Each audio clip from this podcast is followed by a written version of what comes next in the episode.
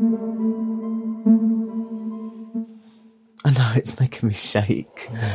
Who lets a 42 year old man stay in a home with 14, 15, and 16 year old girls? We all wanted to be part of you know, part of him being there near him, like whatever, talking to him and things. Yeah, we all wanted that. I can remember us all running up to the big because it was a big old stately home building thing, running up to the door and opening the door as he's pulled up. You know what I mean? And we're all being at a concert or something. You know? How he targeted the girls who didn't have parents at the home. Exactly. It only just penny dropped the other night. All the ones that had their parents around them. When I lived there, I, the jobs I used to do for a three to nine year old were just unbelievable. Making fires, emptying chamber pots, do you know what I mean? I was a slave. Um, and I used to get beaten a lot. So I went to my doctor and I pulled my sleeves up and I put my arms on his desk and I just said, Help me.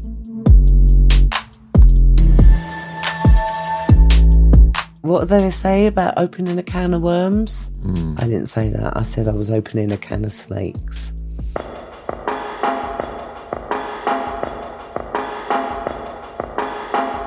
Hope you're enjoying our podcast. Here's a word from our sponsor, uh, Up. And before this one even came in, Jen was already gagging to try this product, weren't you, Jen? I was literally going to purchase it before they sent it, and they sent us five wonderful flavours. So today I'm going to sample the apple flavour.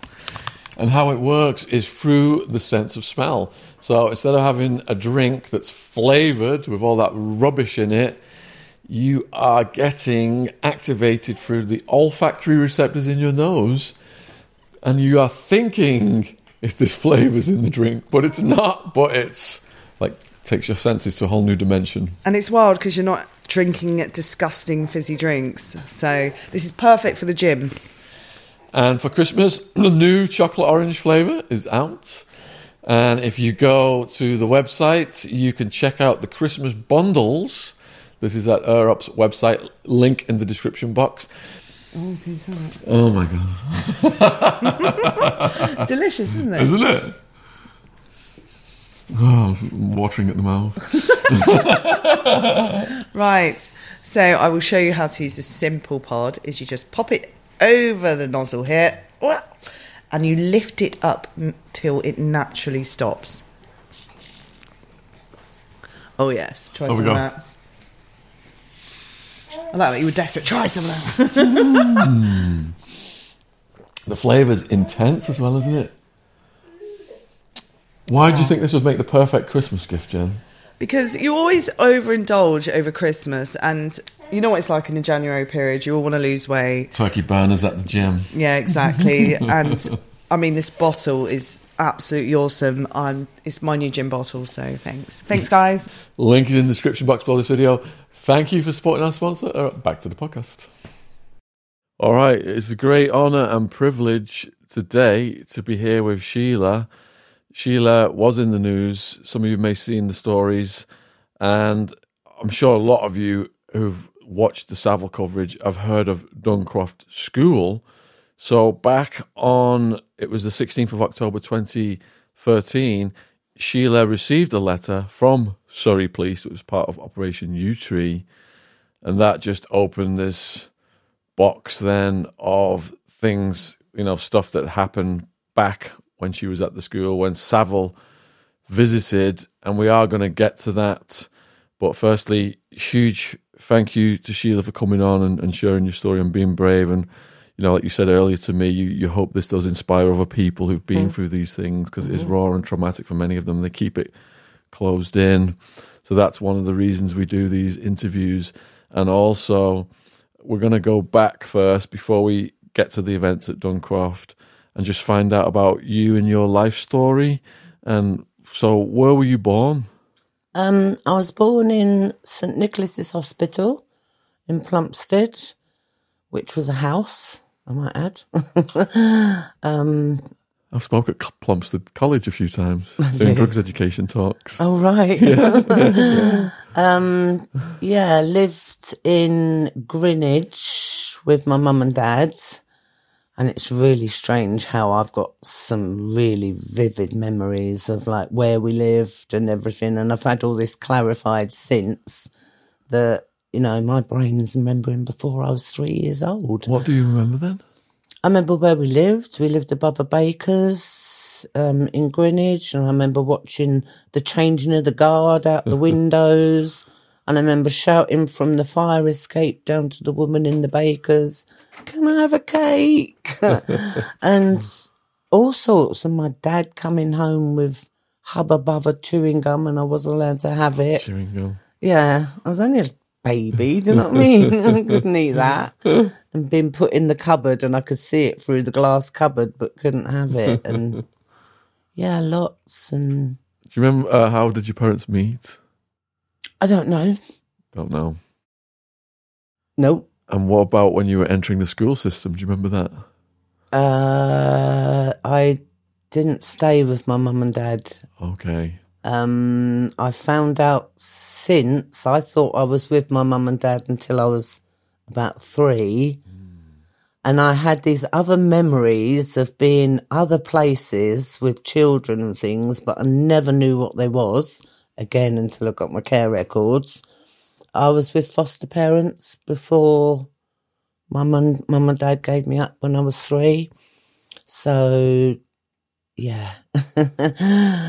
I- um, I, understand how traumatic that is, Sheila. My mom was given up at birth by the Catholic Church. Told her mom because her mom had been jilted at the altar that you will burn in hell if you have a par- if you're a single parent. And the, the, the mum didn't want to give her up. She was forced. Fortunately, she went to a good family, um, but it traumatized my mum when she found out when she was a teenager. She wrote a book about the search for her mum. Yeah, and it really affected her for the rest of her life. So I imagine, you know, at such a young age, being given up, that's a lot to go through. It got worse. It got worse. do, do, do you know the reasons why your parents cited for, for giving you into care? I've been able to piece together a lot of things over the last 10 years or so, and one of them was being seeing a clairvoyant um, and finding out stuff about my mum. And my mum ended up at the Maudsley as well, but she was having ECT treatment. Yeah, she wasn't very good at all. Oh dear. Um, and I need you to prompt me because I forgot where I was going. You were talking about going into foster care, was it? Um, I was in with foster parents before my mum and dad split up, but then I went to live with my dad's mum. To live with your dad's mom. Yeah, and I think I was about three and a half, Yeah. from what I can make out. And how long did that last? Too long. Too long. Yeah, it was um six years of hell. Um, never saw my mum and dad in that six years.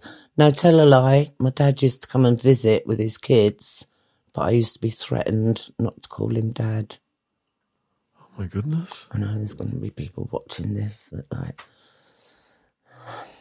Um, and I never saw my mum from the day she left, and I can still remember her with her scarf and her trench coat going round the corner at the bottom of my nan's road.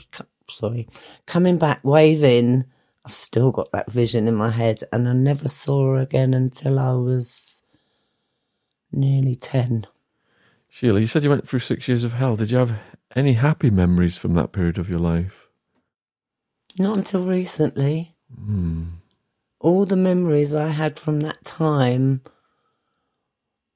were bad, horrible. Um, yeah, it was. I've had a lot of things. Again, I've had a lot of things clarified by other family members that I was a slave when I lived there. I, the jobs I used to do for a three to nine year old were just unbelievable. Making fires, emptying chamber pots. Do you know what I mean? I was a slave. Um, And I used to get beaten a lot And who who was the perpetrator? of the beatings. Yeah, we we keep going to keep names out, but you could generalize. Okay. Grandmother, uncle, auntie. Oh my goodness. Um, constantly it felt like as well because my nan was always, yeah, she's been naughty again. So it'd either be the belt or a hairbrush across my knuckles or just a whack round the head.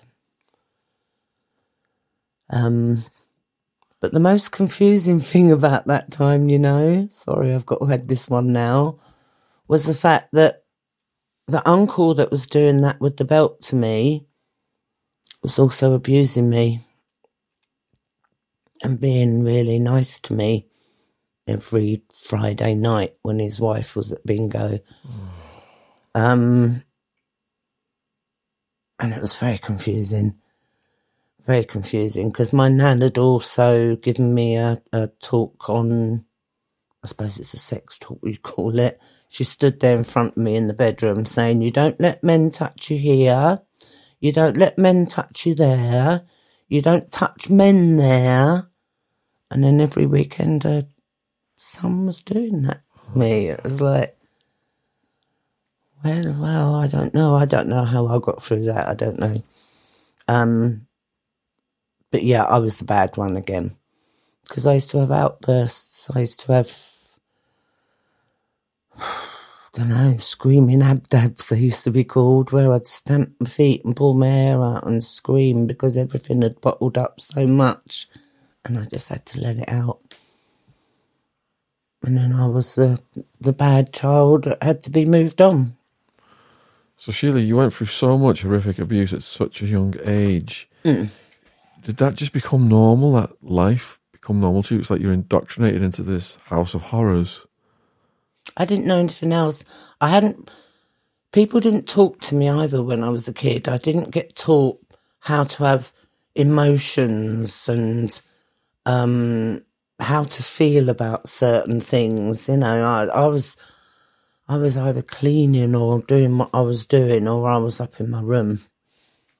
Um, Did you have any friends at that age? only the boy next door, Richard. we used to have a little hole in the fence that we used to talk through. It made me want to cry. So he was a respite from it. Yeah. Yeah, and going to school, obviously, but even school was horrible because my nan didn't buy me new clothes, obviously. She always moaned about not having enough money for me, so everything came from jumble sales. I wet the bed every night up until I left my grandmother's. I only had a bath once a week, so nobody spoke to me at school. um, I had one friend who had a skin disease, Kay, and we used to, because she couldn't stand up a lot, we used to sit in the playground and talk. But that was it.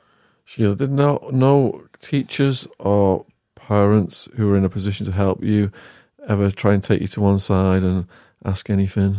What's going on in your life? No, No, in those records, my nan's like, yeah, she's done this, she's done that, da da da da da.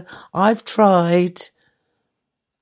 No, nobody ever asked me. I don't, there's some of it in there. I'm telling them about my nan locking me in under the stairs while they go out and things and leaving me.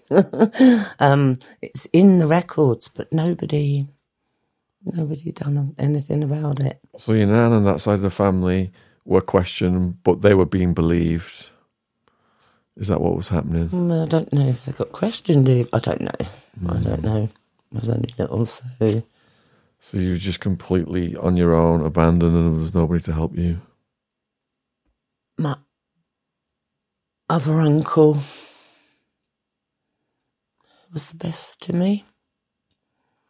There was there was an uncle that was good to you, Yeah. and he wasn't abusive in any way. No. So he was. And did you ever No. feel like you could talk to him, or were you too young to process all I, that? I was too young, but I can remember him like playing and tickling me and things. And he was the one that said that I was a little slave when I lived at my grandmother's. Um, and they were going to adopt me, but they didn't have enough bedrooms because they had children already. So maybe life would have been different. Don't know. So, did you say you were at grandmother's for six years? Yeah, I was. I think I was about nine and a half when I left there. I think, from what I can make out in the records and things, What was the reason that you left there? because I was bad. I was just. She couldn't cope with me no more. So what was your destination? Um. Oh, that was fun. I started going to stay with all these people that I didn't know. My mum's sister, my aunt, Auntie Mary, and Uncle Stephen, I think it was, in Tidworth. Um, my Uncle Bert, which was my granddad's um, brother. Uh, where else? I stayed with my mum for a while in Cuxton in Kent. And did this get you away from the abusers? Yeah, the ones in Hampshire. I know. I don't know. I feel I want to tell this a little bit, but I went to stay with my mum in Cuxton after I left my nan's. I can remember staying at my dad's sometimes, but never actually staying at his, staying at somebody else's. My mum used to hit me. She, can I swear? Yeah. She was putting out the washing one day, and I, I was sitting on the step, and um, she called me a fucking little bitch. Oh my goodness. But I didn't know what that meant. Yeah. I'd never heard of it. So I, I turned around and went, I'm not a fucking little bitch. She come over and whacked me right in the head, and I was like, Mm. wow. Because I've always put my mum on this pedestal, even though all the things she's done for me, I've always put her on this pedestal and always wanted to be like her. And and then she gave me up again. I went to boarding school after that. Which boarding school was that? Posh one. posh one in Reigate in Surrey. No, Not really, I'm joking. Too posh for me. By that by that time of my life, I was Yeah. well. I, I, that's when I got diagnosed with my first mental health, Hmm. proper d- mental health disorder. When I went there, um, yeah, the Royal Alexandra and Albert, What did they diagnose you with? Emotionally unstable, Hmm. which now is EUPD. Okay. So Did the boarding school get you away from the abusers? yeah, while I was there for the year. Okay, for one year. but my behaviour got me chucked out. Right. Not my behaviour, because it wasn't me. My tan- my like nightmares and ripping sheets up and things, and some of the stuff I was of the way I was behaving. I was drawing pictures of naked people. so the symptoms of your trauma got you kicked out. Yeah. Yeah, I've always, always blamed myself for that, but it wasn't. No, it wasn't. That that dark energy was put into you by those evil people. But I'd done a year there um, at the boarding school. I quite liked it. I was like, I thought it was okay. I thought everything was okay. And reading the records, it wasn't. but I'd got away from all that abuse. So I was happy. Um, I stopped. I don't think I, I think I'd stopped wetting the bed all the time then it sort of fizzled out.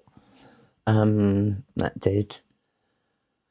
But yeah, I know I went from there.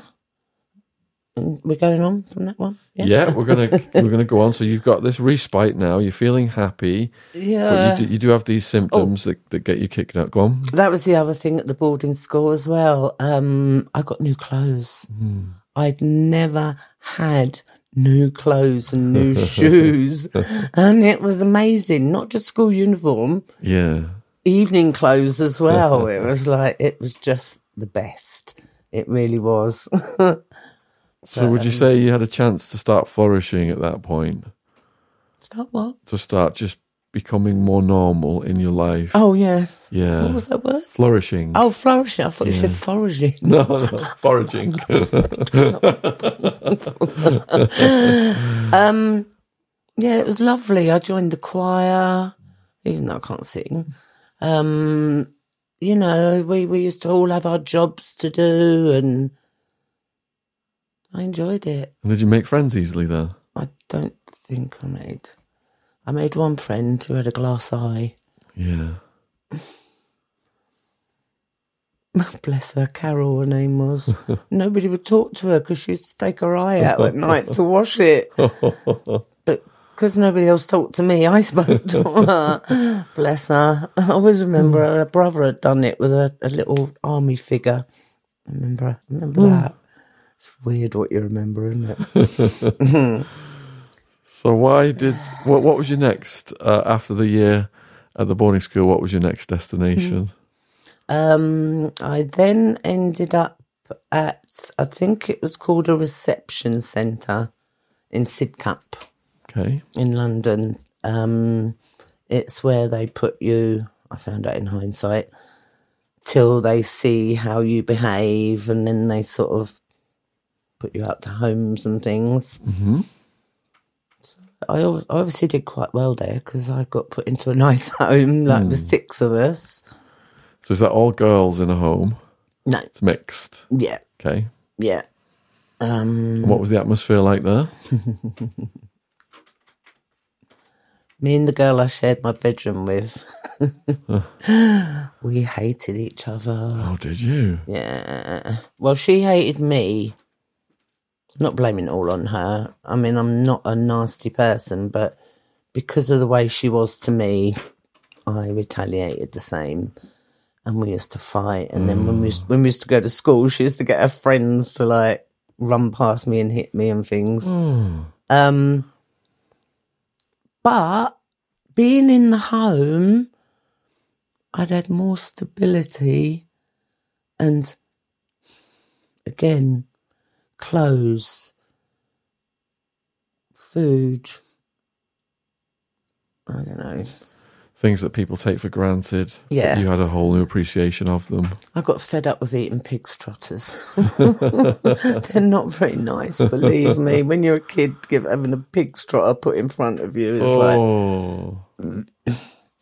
But um, yeah, my nan couldn't afford to feed me properly. She used to say, "Tripe and pig's trotters." Oh, tripe.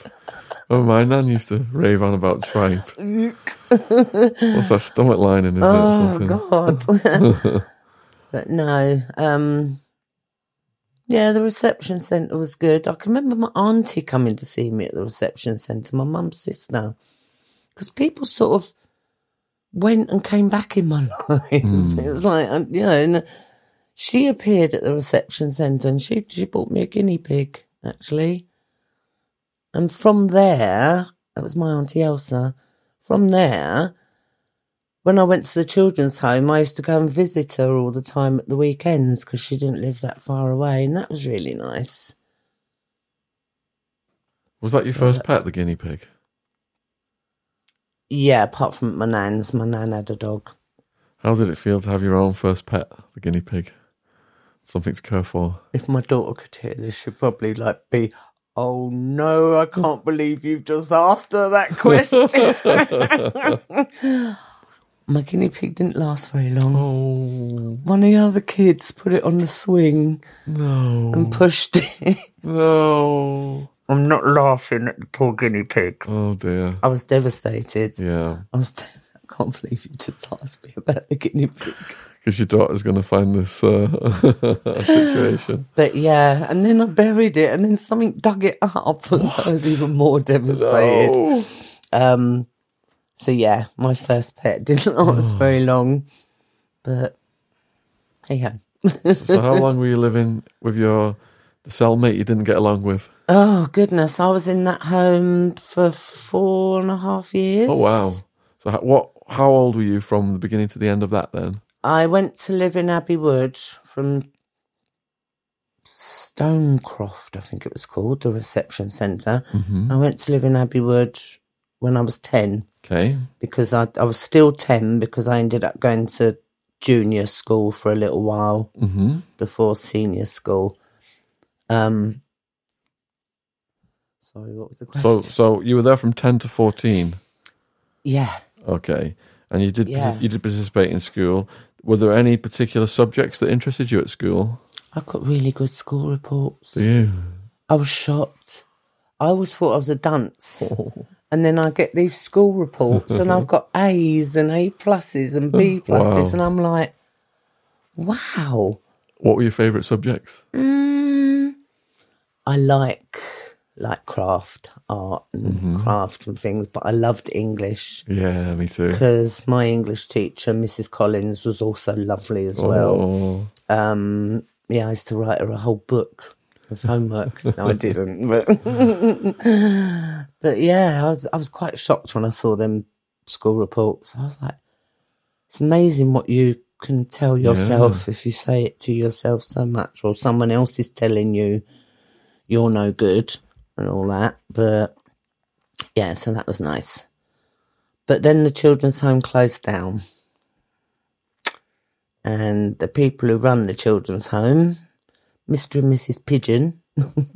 Sorry, I shouldn't laugh. Walter Pidgeon's like relation, I might add as well, if anyone knows who that is. um, and I was devastated because it was another rejection, and I didn't take it very well. They moved me to another home in Eltham oh god this is where it gets a little bit um yeah the man that run the home in eltham he was an abuser oh dear. physically abusive mr um and i've had this clarified from other people that were in the home that i've met in the recent years do you know what i mean and um, because I'd gone completely off the rails by then, wow, a lot of things happened in a short space of time. I was not going to school.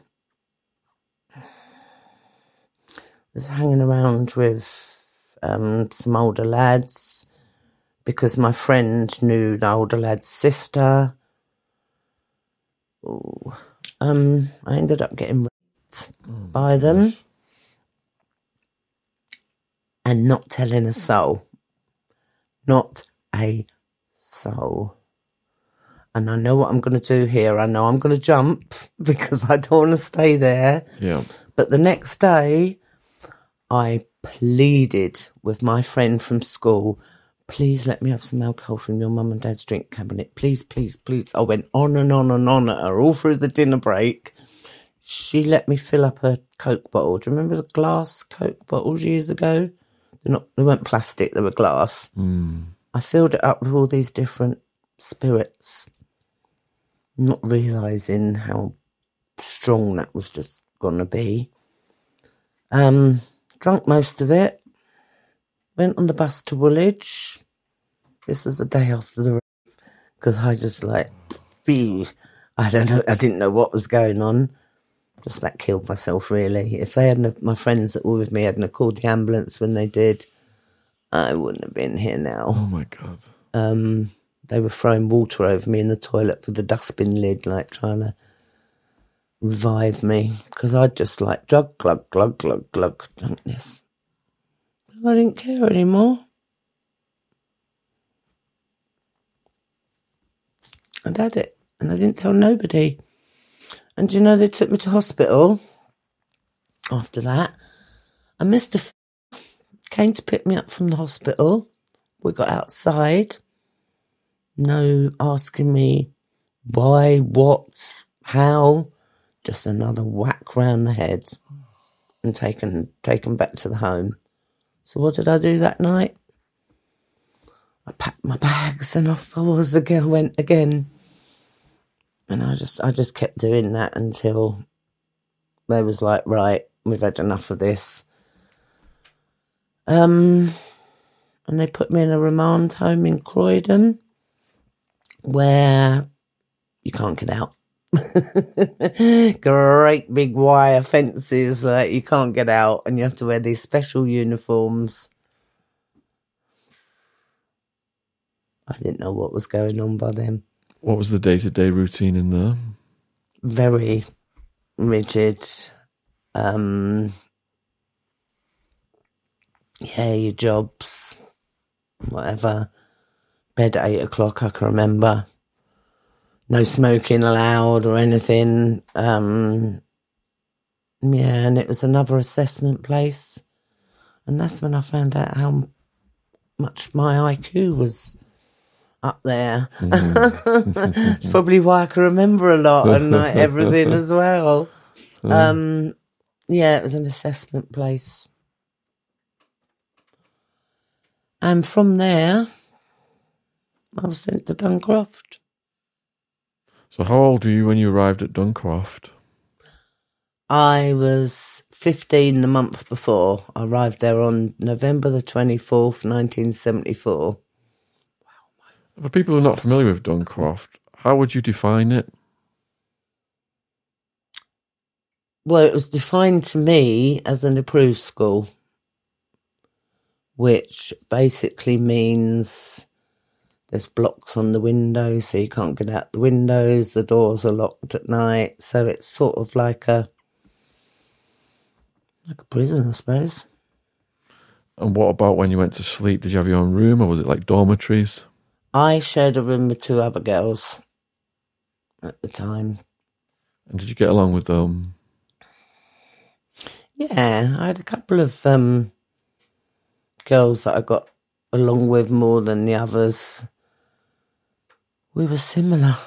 That's what I was thinking, that perhaps they'd had similar backgrounds and for the first time you were able to relate. We never spoke about it. We never spoke, okay. No. Was it understood that you'd been through things? I think it's just a you you can sense, can't you, from Yeah. somebody. Um, I've never spoke about anything until Operation Yewtree come along. Yeah. I never told no, nobody nothing. I might have snippets here and there, maybe if I was drunk, but that was it. So would you say you were happy then at Duncroft in the beginning with these girls that you got along with? I was never happy. Never happy. Sorry. Mm. But on on the scale of everything you've been through, would you say it was a relatively in the beginning of Duncroft? Would you say it was a relatively it was an, an improvement perhaps from previous?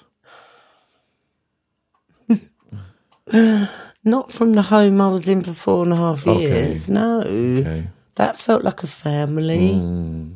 because there was only six of us. It, and you uprooted from that. yeah. Yeah, So anywhere I went after that, I I just wanted out of it all.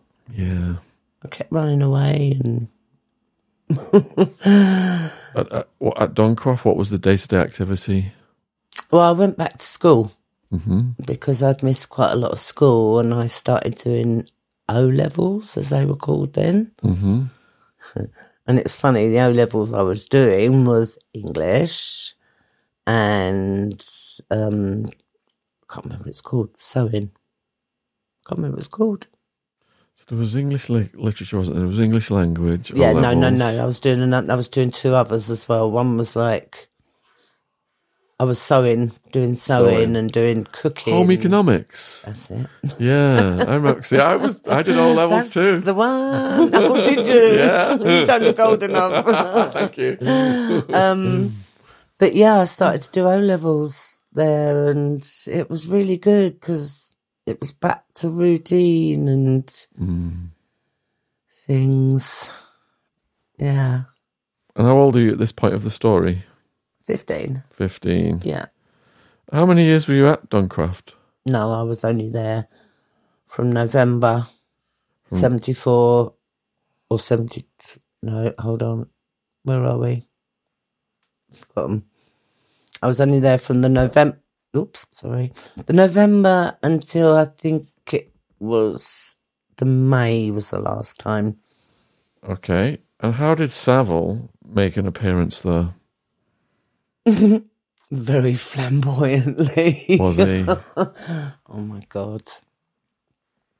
Yeah, when we found out what was happening, Yep. because you know how we got to be going there, don't you? I don't know. Could you explain to the viewers? We've got a lot of viewers and some in America as well, and they're not that familiar Right. with the story. Apparently, he was friends with one of the girls at Duncroft's mum and dad. Ah. I think her name was Susan. Don't quote me, I'm not sure. Okay. So when they've gone to Miss Jones, who run Duncroft, and said about him coming to Duncroft, like, yeah, she trusted their judgment, I suppose. Yeah. Mhm. So that's how he came in, and then the first time you heard of him, was it announced that he was coming in advance, or Yeah. And what, kind of uh, was the, did it create a buzz because this guy's a celebrity, top of the pops, that kind of thing? Oh God, I feel really bad for this. um, yeah, we all wanted to be part of what you know, part of him being there near him, like whatever, talking to him and things. Yeah, we all wanted that. I can remember us all running up to the big because it was a big old stately home building thing, running up to the door and opening the door as he's pulled up. Do you know what I mean? And we're all been at a concert or something. Do you know what I mean?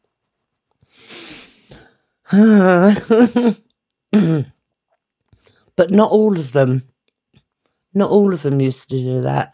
Do you know? I was thinking the other night, Shaun, how he targeted the girls who didn't have parents at the home. Exactly. It only just penny dropped the other night. All the ones that had their parents around them, they didn't go to Clunk Click. They didn't get abused. He was evil and very calculating. Mhm. Mhm. All right, so that first day, then there's there's a buzz that this celebrity's coming to Duncroft. And what was your first visual of him? Jewelry. Jewelry. Jewelry. Yeah. Shell suit. Like, hmm um, just. Wow. Didn't Couldn't he, believe didn't he was there. Didn't he used to show up in his white Rolls Royce and stuff? Oh, he had a few different coloured Rolls Royces, but yeah, one of them was white. I think one of them was yellow. Was it? Mm. I think yeah. And then what, what was his role like? Did he did he give a speech? Did he do some kind of No, he'd bring somebody with him a lot of the time. Well, first of all, he'd bring cigarettes, records, like forty fives. um, I can't remember what else. Cigarettes, records, oh, and sweets and whatever. And we only used to get either 10, 20 or 30 cigarettes a week, all depending which group you was in um, there. So to have that was- currency? Oh God, yeah, it was wonderful. Um, and yeah, he knew that. So how how what how did he distribute those things that he brought in? What what what like how did he say you're going to get this, you're going to get that? Did everyone just get called to a room and here's this this this? I Do you remember? Yeah. I can remember it being on a table. Mm. I don't know if it was us or him or I don't think he did it. I think he just uh, uh, we all got like what we wanted. Well, Can you remember him addressing the girls at Duncroft, giving us you know talking to them, saying stuff, anything like that? am I allowed to say names? And if you could, got to cut them Yeah, out, go for then, it. We'll, like, we'll, yeah. we'll- yeah. Um, I can remember one time in the big uh, lounge bit because it was huge because there was quite a lot of us there. I Can't remember how many, but I know there was quite a lot of us. And he brought Freddie Starr with him, and um, they both sat in one. One was there in one chair, and one was there in another chair. Quite high back chairs. I can remember them. And us girls were all in front, all around, like sitting there listening and and they just used to. Well, they swapped rings. They swapped rings. They both had a ring on their little finger, and they swapped them over, and said, "That's it. We're friends now." Do you know what I mean? Um, and yeah, that's a yeah, that's the sort of thing. He was a show off. yeah, he was a show off, and all the noises and Was that a regular thing that he brought other celebrities with him? Hmm. Was Gary Glitter one of those? No, he was at the Clunk Click show that some of the girls went to, but he didn't actually come to the home. Or if he did, because sometimes I did go away at the weekends back to my grandmother's. I don't know why I went back to my grandmother's, but I did, just to get out of there, I suppose. Um, but no, I don't remember him coming through. Are there other celebrities that you do remember coming to Duncroft? Yeah, Sparks. Sparks. Yeah. The weirdy ones. I can remember them coming. Um I can't remember who else. Sorry. Rolf Harris. No. Who else would Savile have been with back then, James? What Other celebrities was he? Top of the pops type people, yeah. There was some Tony Blackburn. It's funny you should say this. I don't know if you're gonna be able to leave this on there. Okay. my friend of 16 years, my male friend of 16 years, um, I've always said to him that there's something about Tony Blackburn. I don't know what it is, and nothing had ever been done. And then I watched your podcast, and I was like, I said to him yesterday when he come round, I said, see, I said, I told you, and I can't figure out why. The only thing I can think of, because we used to go to the BBC as well, to the Clunk Click shows at the BBC, and I'm thinking maybe he was there in the changing rooms afterwards. I don't know, but I've always had this funny, not right feeling about him. Right, let's get to that because you know I do talks in schools, and they give you a sheet of all of the guidelines, the things you must adhere to. If a if a kid comes up to you and talks to you, you you know you can't be giving talking to kids, giving them personal details. There's got to be a teacher present. Hmm. How does this go from Savile just waltzing into this, you know, into Duncroft, and now suddenly he's getting girls out of the school taking them places. Well, I know that couldn't happen in this day and age, but was there just no like internal uh, rules that pro- prohibited that kind of No. thing? No. The, the staff used to take us to the BBC. They'd just drop us off there.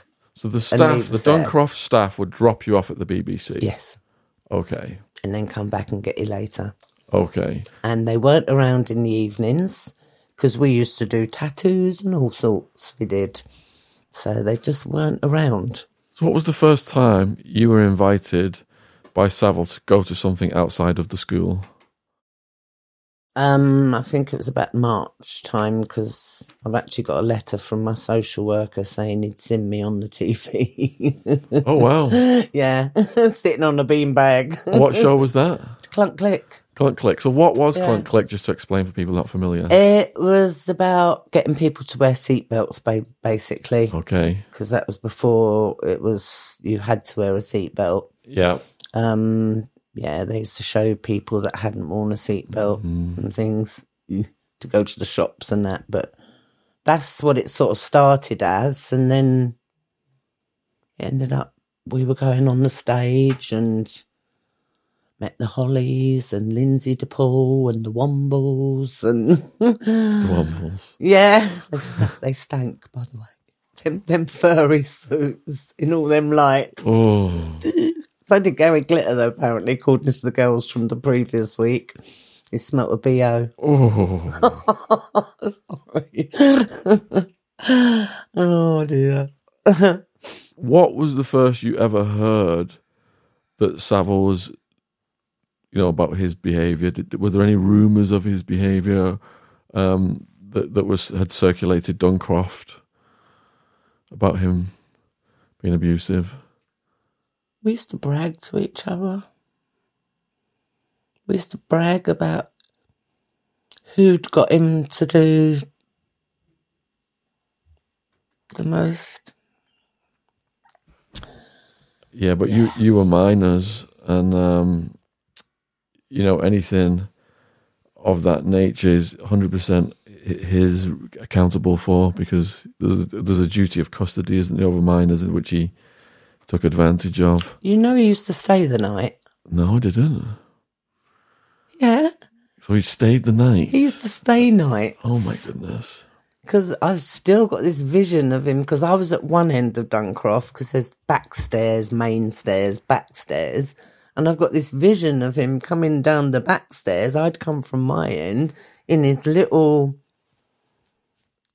like vest thing and his hmm. shell suit bottoms. He'd he used to stay the night. He had his own room, did he? There used to be a guesty bit. I know it's making me shake. Who lets a 42 year old man stay in a home with 14, 15, and 16 year old girls? So the sleeping quarters that you guys were in at night versus where Savile was in at night. He, I'm taking he had access, did he? Yeah. Hmm. Yep. And did you see people leaving your quarters to go to his room? No. But I, I found out that one of the girls, Diane, her name was, um, she'd gone to him because, as I said, we used to brag. So she came back, and did she, you know, give some details as to what had happened? Well, she said she'd had full sex with him. wow. Um, yeah, and nobody else had done that. So she was like, oh, so sick." Was he using the cigarettes and the sweets and whatever else he brought, perfume, records and um, to reward girls who came to his room at night, that kind of thing? I don't know. I don't know. Probably. Um,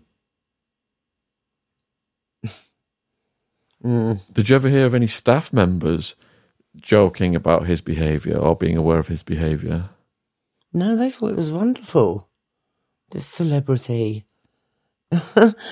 Same as Miss, you know, the, the woman that ran the place. They thought it was wonderful. He was doing all what he was doing. Because he, he utilised his charity as a shield, didn't he? And his good deeds as a shield Uh huh. To get into these situations, to get access. Okay, then, so when you're getting taken to Clunk Click, um, is is are things happening at these shows as well in the changing rooms, etc. Yeah, afterwards. afterwards. Yeah. And what was how would he select girls to go back into his changing rooms? Well, no, there'd only be a, a few of us that had gone um, from Duncroft, so yeah. I know, I know, I did, and I know the other girls did as well. So it's like he pre-selected girls to take to the shows that he felt he could get back into the changing rooms. yeah. Okay. And uh, you know, I don't want to uh, make you relive any of this stuff, but are you able to say just talking in general terms the extent of what happened in the changing rooms? Hmm. Alcohol, touching, inappropriate touching. Um, yeah.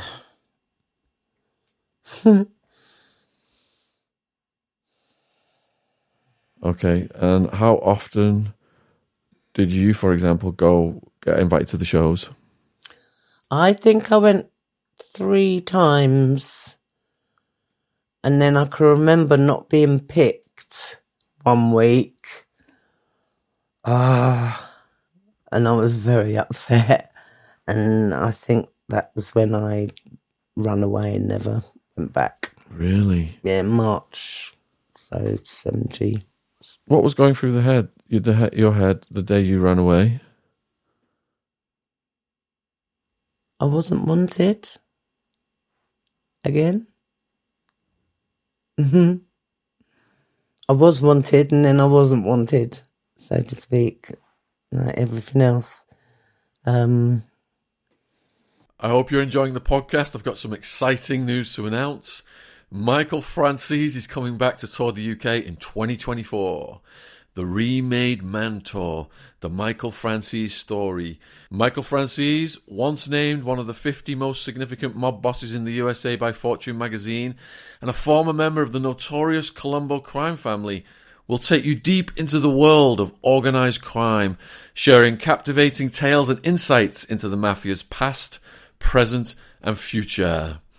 Join us for an unforgettable evening with Michael Franzese, the original Goodfella, as he exclusively sits down with myself, Shaun Attwood. With me as the host, there's going to be a no holes barred exploration of Michael Franzese's life, including his numerous arrests and jury trials that ultimately led to his pleading guilty to a federal racketeering charge, a 10 year prison sentence, and $15 million in restitution. You will have the unique opportunity to ask questions during an audience Q&A session making this event a must see for true crime enthusiasts and anyone curious about the underworld. Don't miss this explosive in conversation with Michael Franzese. Live on stage in the UK. This exclusive in person event will be held in various locations in the UK, Ireland, and Scotland. Link in the description box below this video if you want to grab yourself a ticket. Back to the podcast. Cheers. yeah, It's kind of like a Stockholm syndrome, isn't it? Stockholm. Where people who are kidnapped sometimes they start to adulate the kidnappers because you were so young in this situation. You were a minor celebrity, is you know coming to the school and manipulating all the girls. So I can understand the psychological process of feeling rejected mm. at that point. Mm. Yeah. Yeah. And, and what did, what did, did you plan to go anywhere specific or?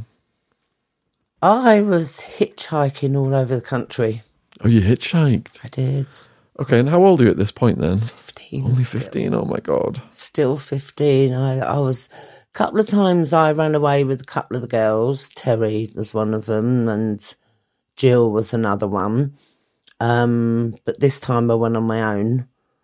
Um, and I just used to go where the lorry was going. Yeah. um, and one time I ended up in Belgium Oh my goodness. because you didn't need a passport in those days. Yeah. You did need a passport to get back in, though. And were you still self medicating with alcohol or any other substances at this point? I was self harming then. I don't know. I'd, I'd started self harming. Um, I can't remember what age. Um, yeah, and from the self harm, that went on to anorexia. I was bulimic for years as well. Tried them all. they don't work.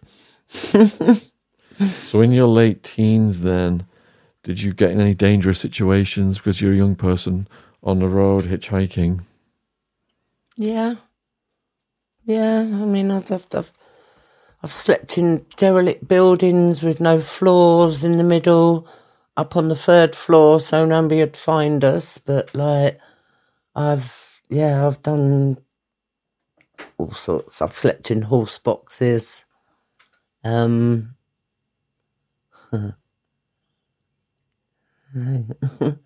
they kept trying to get me back as well because I was a care person.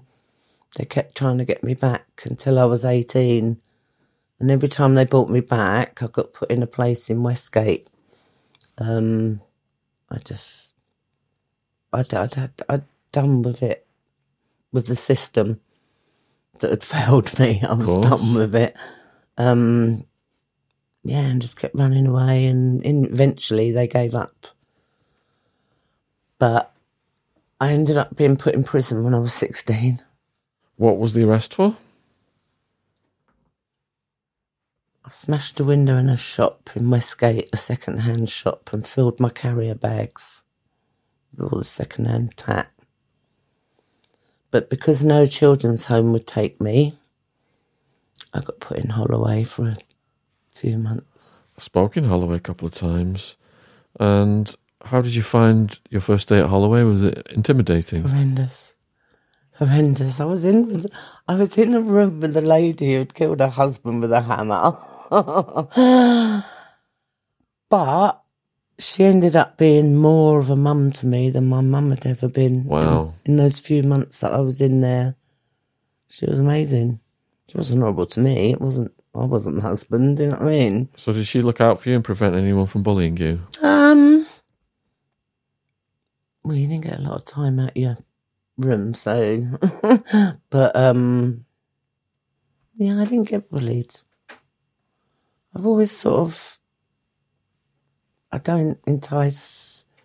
Well, it happens to me, but I don't entice it. I sort of try and keep myself to myself. How did you find the prison regimen?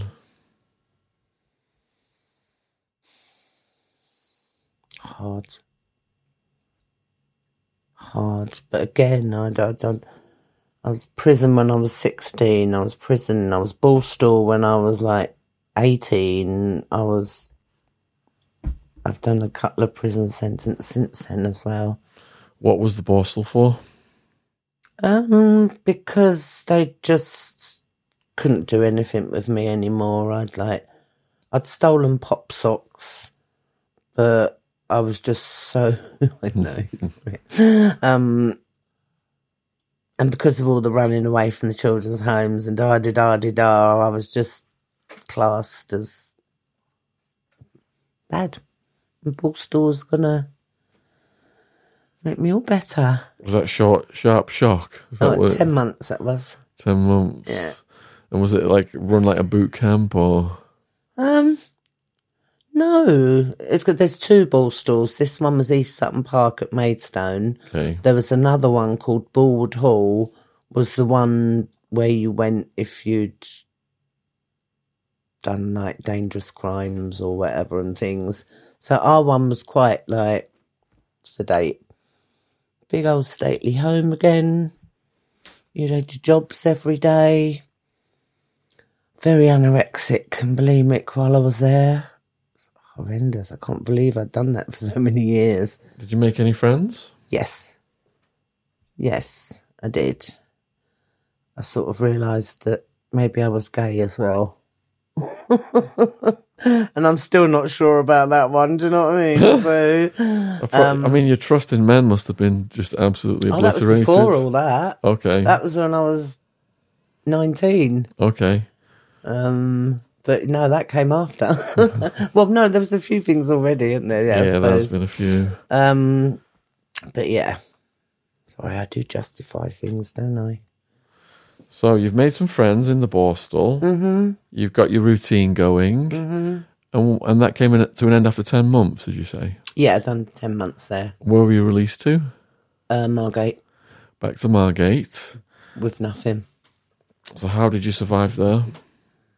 I was very lucky. I mean, they let you out, they give you like a few pounds, nowhere to live. Um, I actually met this lovely lady. I don't know where she came from, Maggie. She offered me to stay at her place, which is what I did. And I started, I, I done a college course, Oh, went to college. Didn't complete that one though. I found it hard to, to complete things. What course was it? Um, typing and things because I always wanted to be like my mother. Why? Why? I don't understand it. She was a secretary, so I wanted to be like her. Pedestal. She was up on a pedestal and she was so awful to me. Um, But it sounds like you're going through a better period of your life at this point. yes. And did that last? What do you mean? Did it start to go dark again?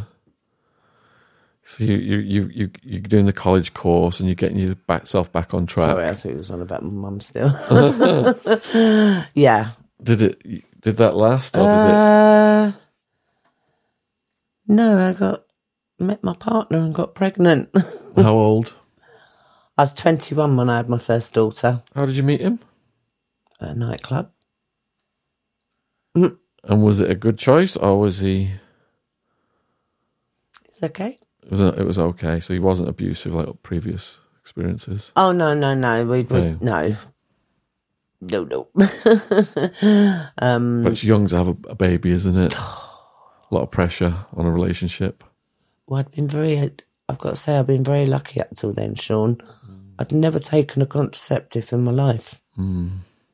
And I managed to get all the way up to twenty-one Yeah. or twenty before I got pregnant. hmm So, there for good knows. Imagine me fifteen and having a baby. Oh my god. Even twenty one. How did you cope? hard because by then my head was completely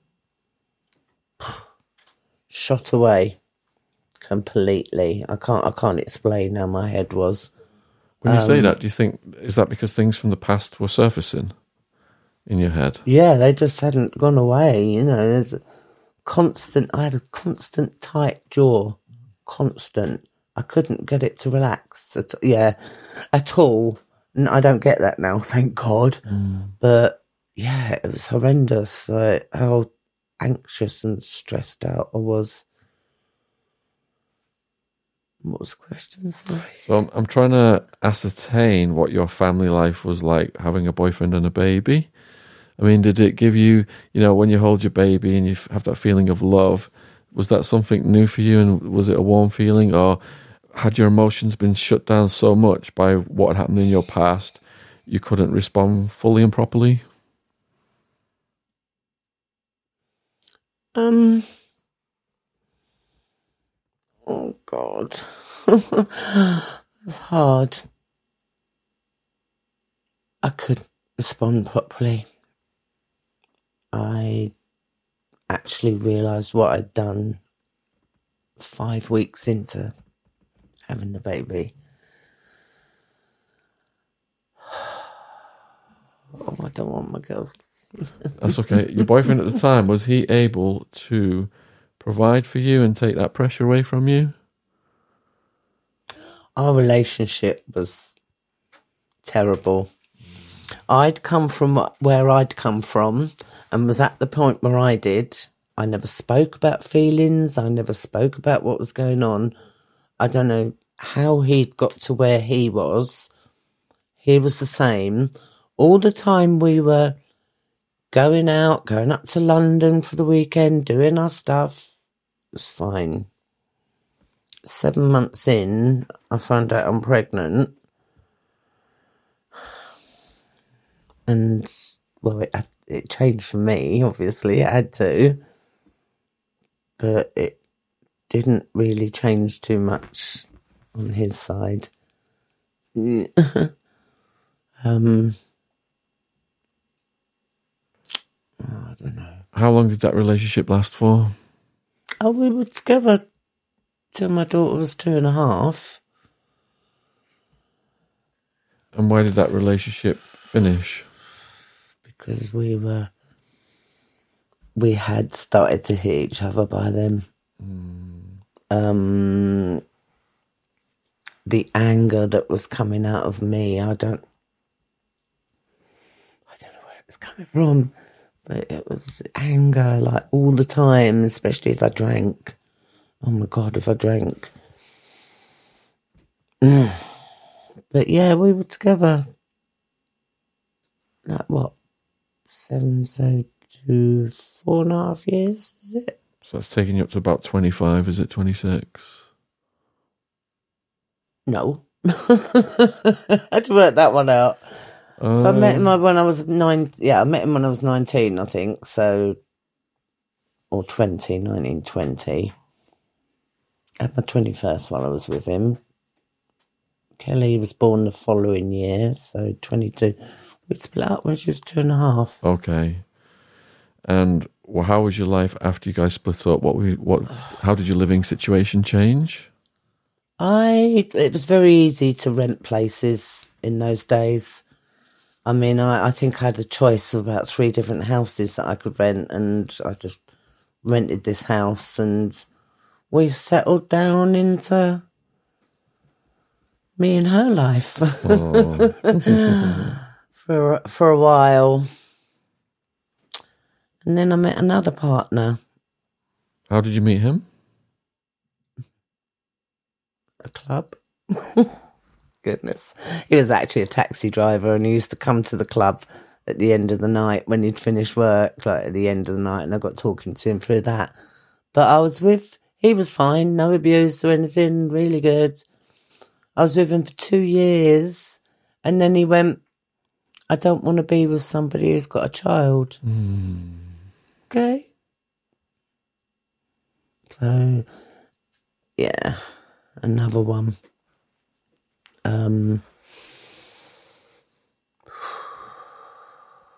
yeah, things went a little bit haywire after that. Is that because you were heartbroken and Just rejection again. yeah? And how dare you tell me that, you know, after two years you don't want to be with somebody who's got a child when you knew all along that I had one? Yeah. Um, So how did you address that rejection? Did you go to alcohol? yeah.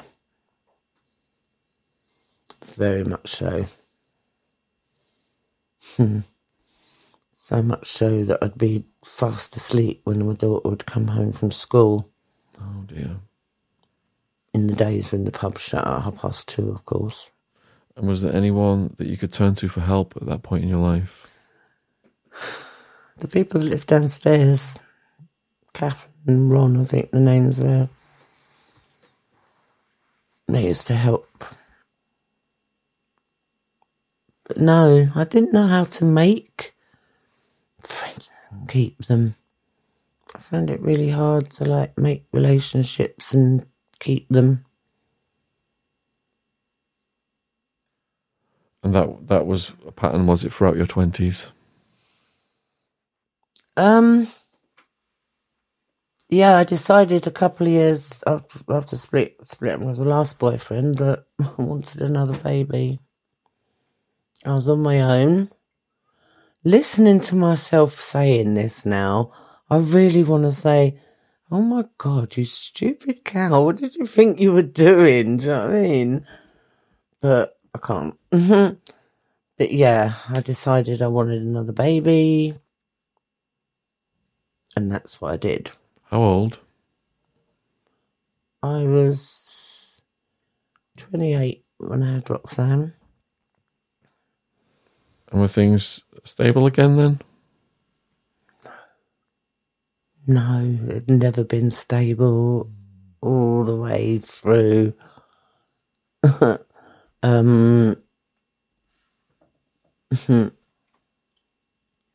even the pregnancy, do you know what I mean? Thought it was somebody else's baby when it wasn't, and God, that caused so many issues. Because one of them was black and one of them was white. Um, something you'd read about in a book, hey? oh, that's funny. Well, you are writing a book, so we, we may be reading about it. oh, wow. So continued stress, that's what you're saying. Constant anxiety, headaches, jaw ache, no amount of alcohol or. Had I done any drugs by then? I tried when I was about 26, I think. Didn't like it. And we we had tried things back before I'd had Kelly, but didn't like that either. but never really been a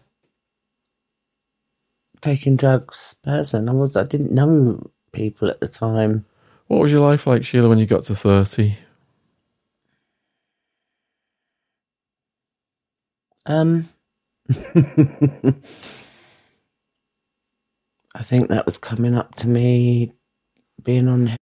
Oh my goodness. How did you get introduced to Brown? My partner. And that's a, a new partner, is it? At the time? Yeah, Roxanne was four months old when I met him because I was on my own when I had Roxanne. She, she was four months old when I met him, Yeah. and he doesn't like me talking about this. So what we found through these interviews, I'm, I'm going to call it brown because YouTube doesn't like the other word, um, is that people have been traumatized, uh, childhood trauma. They're not given the tools to deal with these things. They end up living very chaotic lives as a consequence of the evil behavior of these perpetrators. And there comes a point where they discover things that can block out the pain. And the brown, many of our podcast guests have told us over and over again that the brown is the one that blocks out the pain the most. I was out there when I first did it, I still remember it because it just all that clamp. It took all that clamp away. It took all that tight jaw away. Everything just went like that. And that was, you never got that again. That's the one, isn't it? But as a consequence of that, then what our guests tell us is that the brown slowly takes over their lives because they've got to finance the habit and they get into criminality. And as they're doing it over time, the side effects are kicking in more as well. Did you find those things happened? Doesn't take long. Doesn't take long. I can remember because I got into it in Margate when I lived in Margate. And then we lost our house. I ended up in one room for 21 months. Um, sorry, I lost my point there. And then came here, moved here. I've forgotten what you said. I'm so sorry. Yes, we were talking about the consequences of getting involved in the brown, and you said those consequences kicked in quite fast in your life. Yeah. Yeah. Within a couple of weeks, like when you stop taking it, you can't stop taking it. How did you feel when you stopped? It's horrible. It's horrible. It's worse than any flu or Physically, mentally? physically, mentally. You feel sick. You've got water coming out your bum. It's like, it's horrendous. And within a couple of weeks, you can get that. And the only thing I knew what to do was to go and get some more and take the pain away. How long did that cycle continue for where you had to keep going, going to get more to take away the pain? Well, the whole period of when I was on heroin, I was trying to work it out to tell my daughter the other week.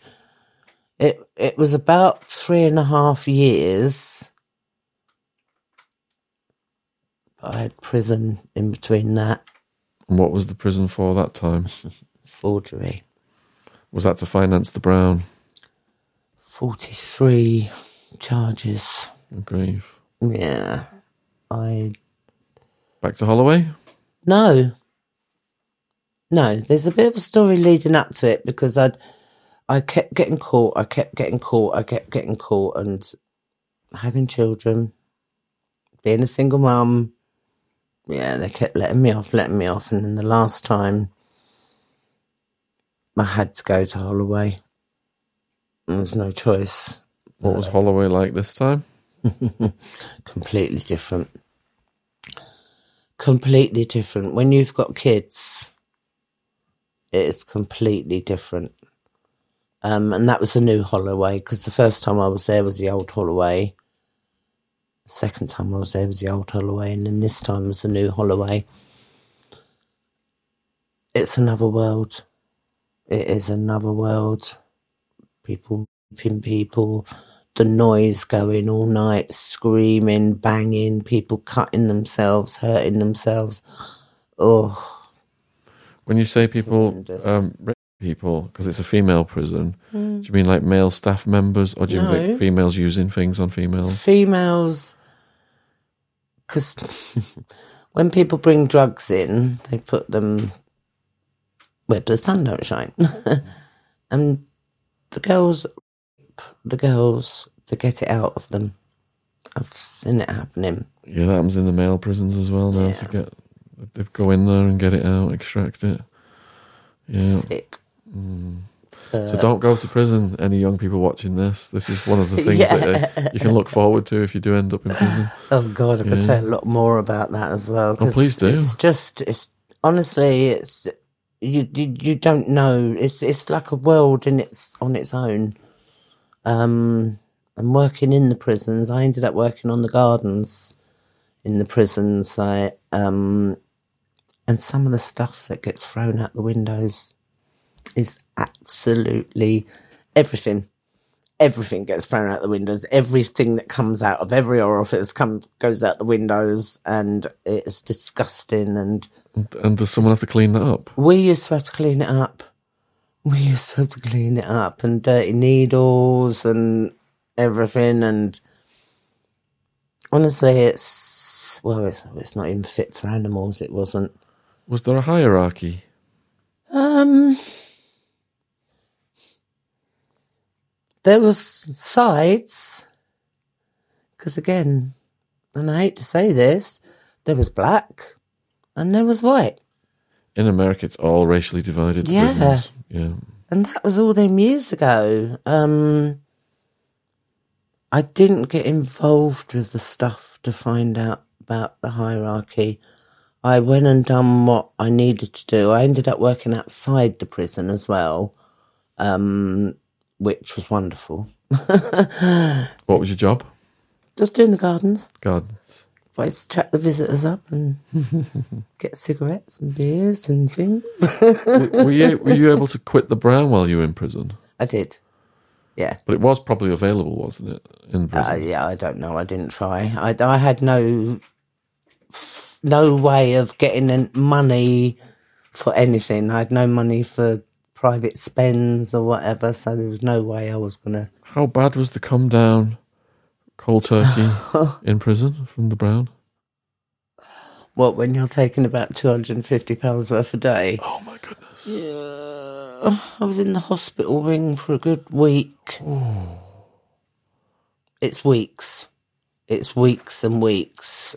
But, and they don't give you any, well, I suppose they would give you anything, would they? They give you like minute something that's not going to touch the sides. I had a cellmate in America, and um, he'd been arrested 150 plus times for small offences to finance the Brown, and he was cold turkey, and he was sleeping with his eyes open when he did finally get to sleep. He wouldn't sleep for days. He was pooing himself, and his hair was falling out. So I can't imagine what you must have gone through, of, uh, having lived with someone and seen it firsthand. It is horrendous, isn't it? Yeah. but, there for the grace of God, I got out of it. Hey, How many days does it take to go through the withdrawal? It's not days. It's not days. When I went into rehab, um, I think it took me about near on six weeks before I could sleep, like without the pain. It's like it's like constant pain in your muscles and everything. It's it's horrendous. And is that the key point where you're tempted to go back to stop that pain? And how did you stop yourself from going back? I don't know. Because I was in rehab two and a half miles up the road. I could have quite easily walked, well, maybe a bit more than two and a half miles, but it's only a couple of miles up the road. I could have quite easily walked. I didn't want that. I'd had enough. I was hitting myself on the days where I didn't take the heroin because I didn't want to be taking it anymore. I was trying to hit myself and I couldn't even do that because it would hurt because I was so annoyed at myself for I knew I'd have to, have to go and get it again. I just knew. So you made a conscious decision just to go cold turkey, not go back to it. Many a times. Okay, so this is the first of many times. times. Yeah. Um, did anything else happen in Holloway? Any notable stories from your time there this time? My underwear was stolen. They stole your underwear. I didn't think. You're in a prison, you're in it with thieves, darling. Nothing worse than a jailhouse fee. my underwear was on the radiator, and when I come back, it'd all gone, and I learnt my lesson big time. You didn't go door to door. I didn't Who's go got my looking. bloody knickers? I didn't go looking at all. I just let it be. yeah. But no, just, just the the the, the way people are with each other as well in there. It's like nasty. I'd I'd one instance when I was on the phone to my girls, and I've got three girls, so I have to speak to each of them. Somebody behind me, like, hurry up. And I think that was one of the only times when I retaliated. Um, I don't do that very often, but I retaliated and What method of retaliation did you employ? just my mouth, saying that I was speaking to my children and I had three of them. If you're looking for a gift, my new book, Sitdowns with Gangsters, is available worldwide on Amazon. We've interviewed over a thousand people now, and we selected 10 of the hardest hitting stories to go in this book. Each chapter features the story of one of our podcast guests. Those stories are Shane Taylor, Knife Maniacs Redemption, John Alite, Mafia Hitman for the Gambino crime family, Joey Barnett, 35 years in UK prison, Ian Blink MacDonald, £6 million bank robber, Chet Sandhu, Asian smuggler in Spanish Supermax, John Lawson, the hit team commander, David McMillan, international smugglers Thai death row prison escape, John Abbott, San Quentin prison shootouts and escape. Michael Franzese, Colombo crime family capo portrayed in Goodfellas. And Wildman, English enforcer in Arizona prison. Link in description box on YouTube, available worldwide on Amazon. Also, my next book, Untouchable Jimmy Savile, is getting published in December 2023. So check that out as well. It will be available worldwide on Amazon. Thank you for listening. Cheers. And she did carry on, so I couldn't really hear what I was saying anyway, but it's horrible in there.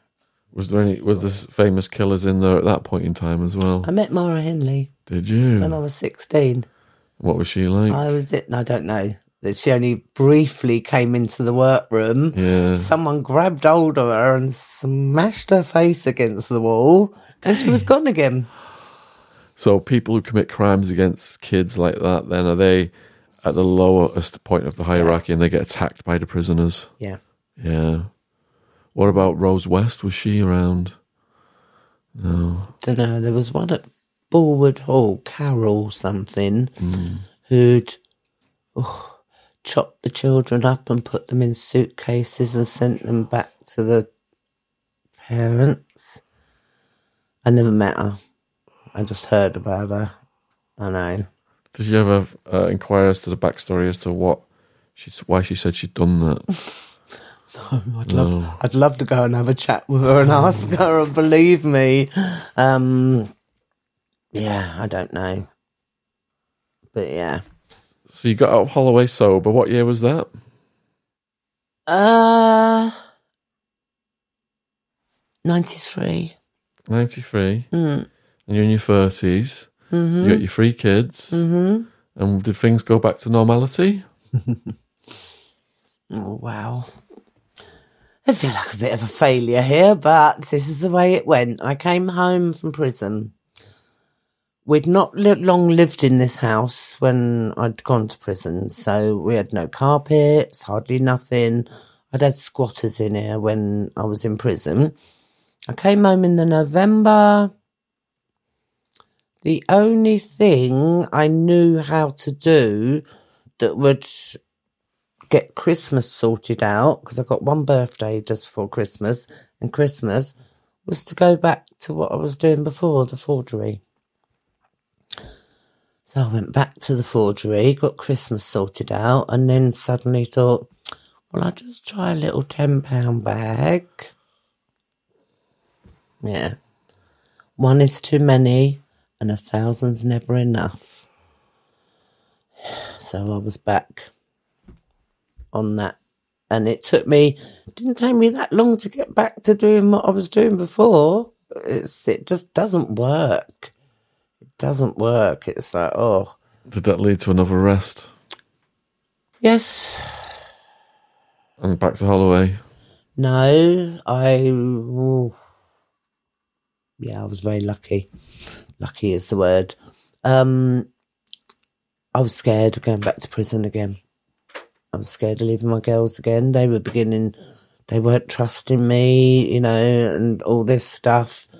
Um, so I went to my doctor and I pulled my sleeves up and I put my arms on his desk and I just said, help me. And he looked at my arms because I wasn't very good at injecting. I'd resorted to injecting by then. He looked at my arms and picked up the phone, phoned his friend at the rehab up the road, got me an appointment that afternoon. And you know, I still made the excuse when he said that to me. He said, You can go over there now. And I was like, I can't.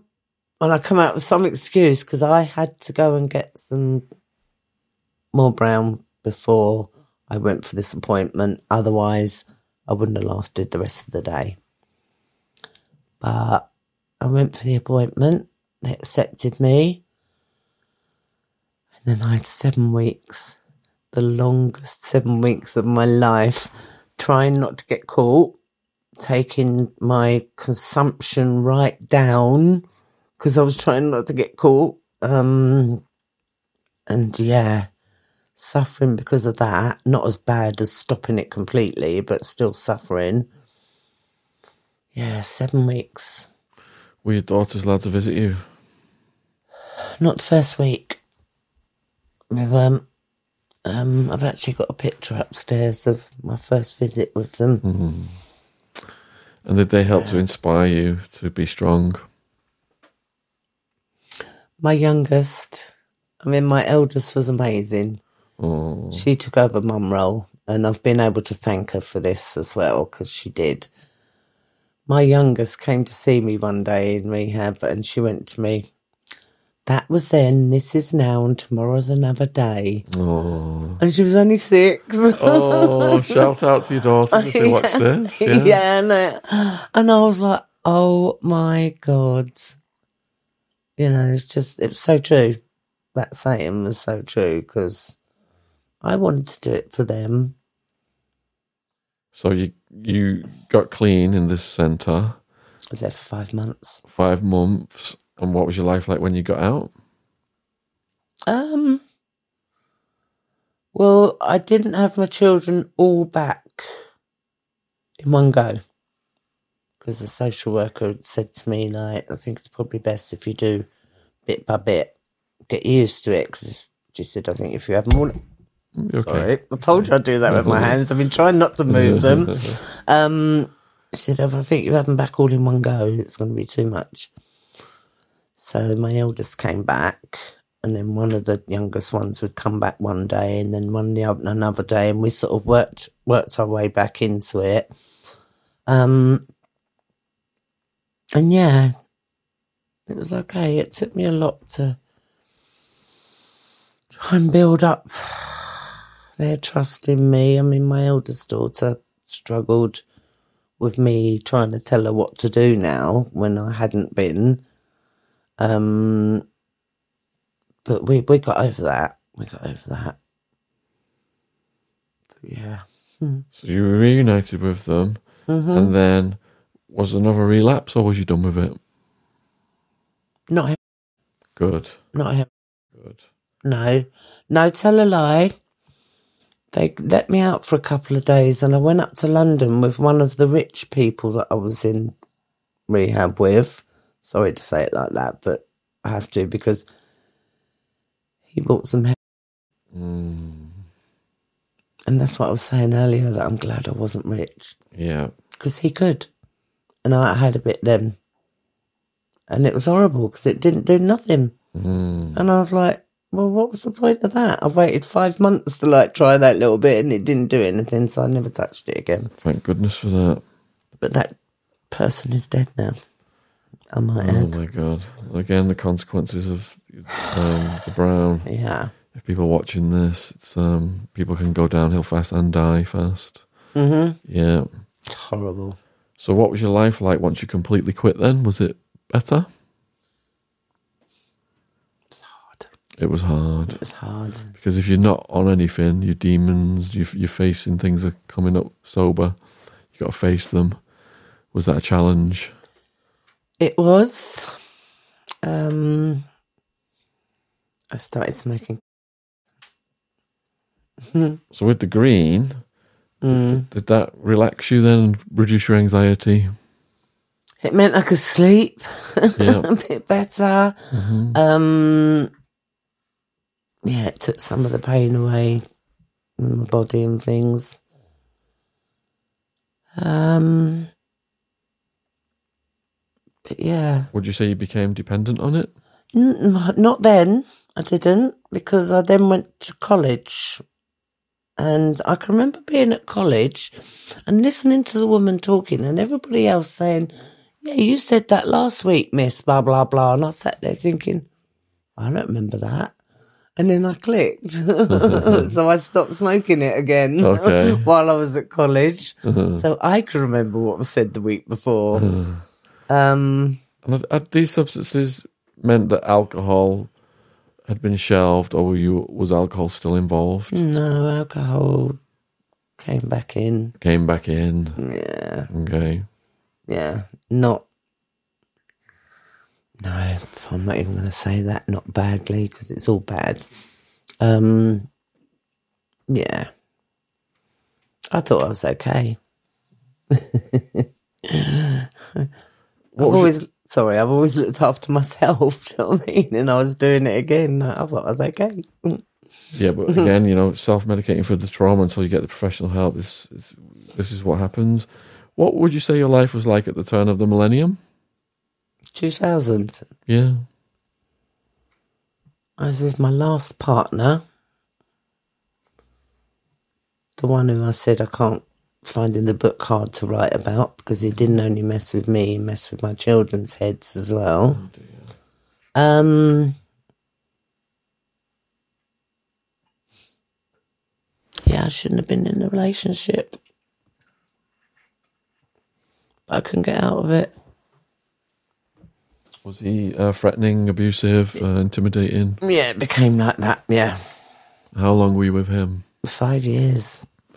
And how was it okay in the beginning, but it, it, it turned. It was wonderful in the beginning. Of course it was. It was absolutely wonderful. He done everything by the book. Even my birthday, because he knew that I shouldn't be drinking, he got me like non-alcoholic champagne and hmm. things. You know what I mean? It Yeah. really touched me. Oh. But then he moved in. And it went bad as soon as he moved in. Not as soon as he moved in, I found out he was smoking. Cannabis. I I hadn't smoked it. I'd stopped again, like, and um, I found out he was smoking cannabis, and he knew that what I'd been through and how I didn't want it around me. Um, so that sort of put a spanner in the works. Um, and he started to take over. Controlling. Yeah. With me. He tried doing it with the kids. One of them moved out. The other one used to say back to him, wouldn't let him get away with it. Yeah. Did he resort to physical violence? Not with them. But with you? Hmm. And how frequent was that? Oh, God. We were always splitting up because of it. And the police were being called, and So, towards the end, a lot. so you had a few years of hell. There's a lot of involved as well by then. Sorry, I forgot to mention that one. And that didn't, you know, people you see him dancing and smiling, but you guys were hit, you guys were beating each other up on it, were you? Oh, we used to go out, but it was when we. He used to go one way, and I used to go other, another way when we'd go out, and it was when we come back here that Okay. the problems used to be. Yeah. But um, God, it was such a dysfunctional relationship, and I just I couldn't get out of it. How did you eventually get out of it? Aha.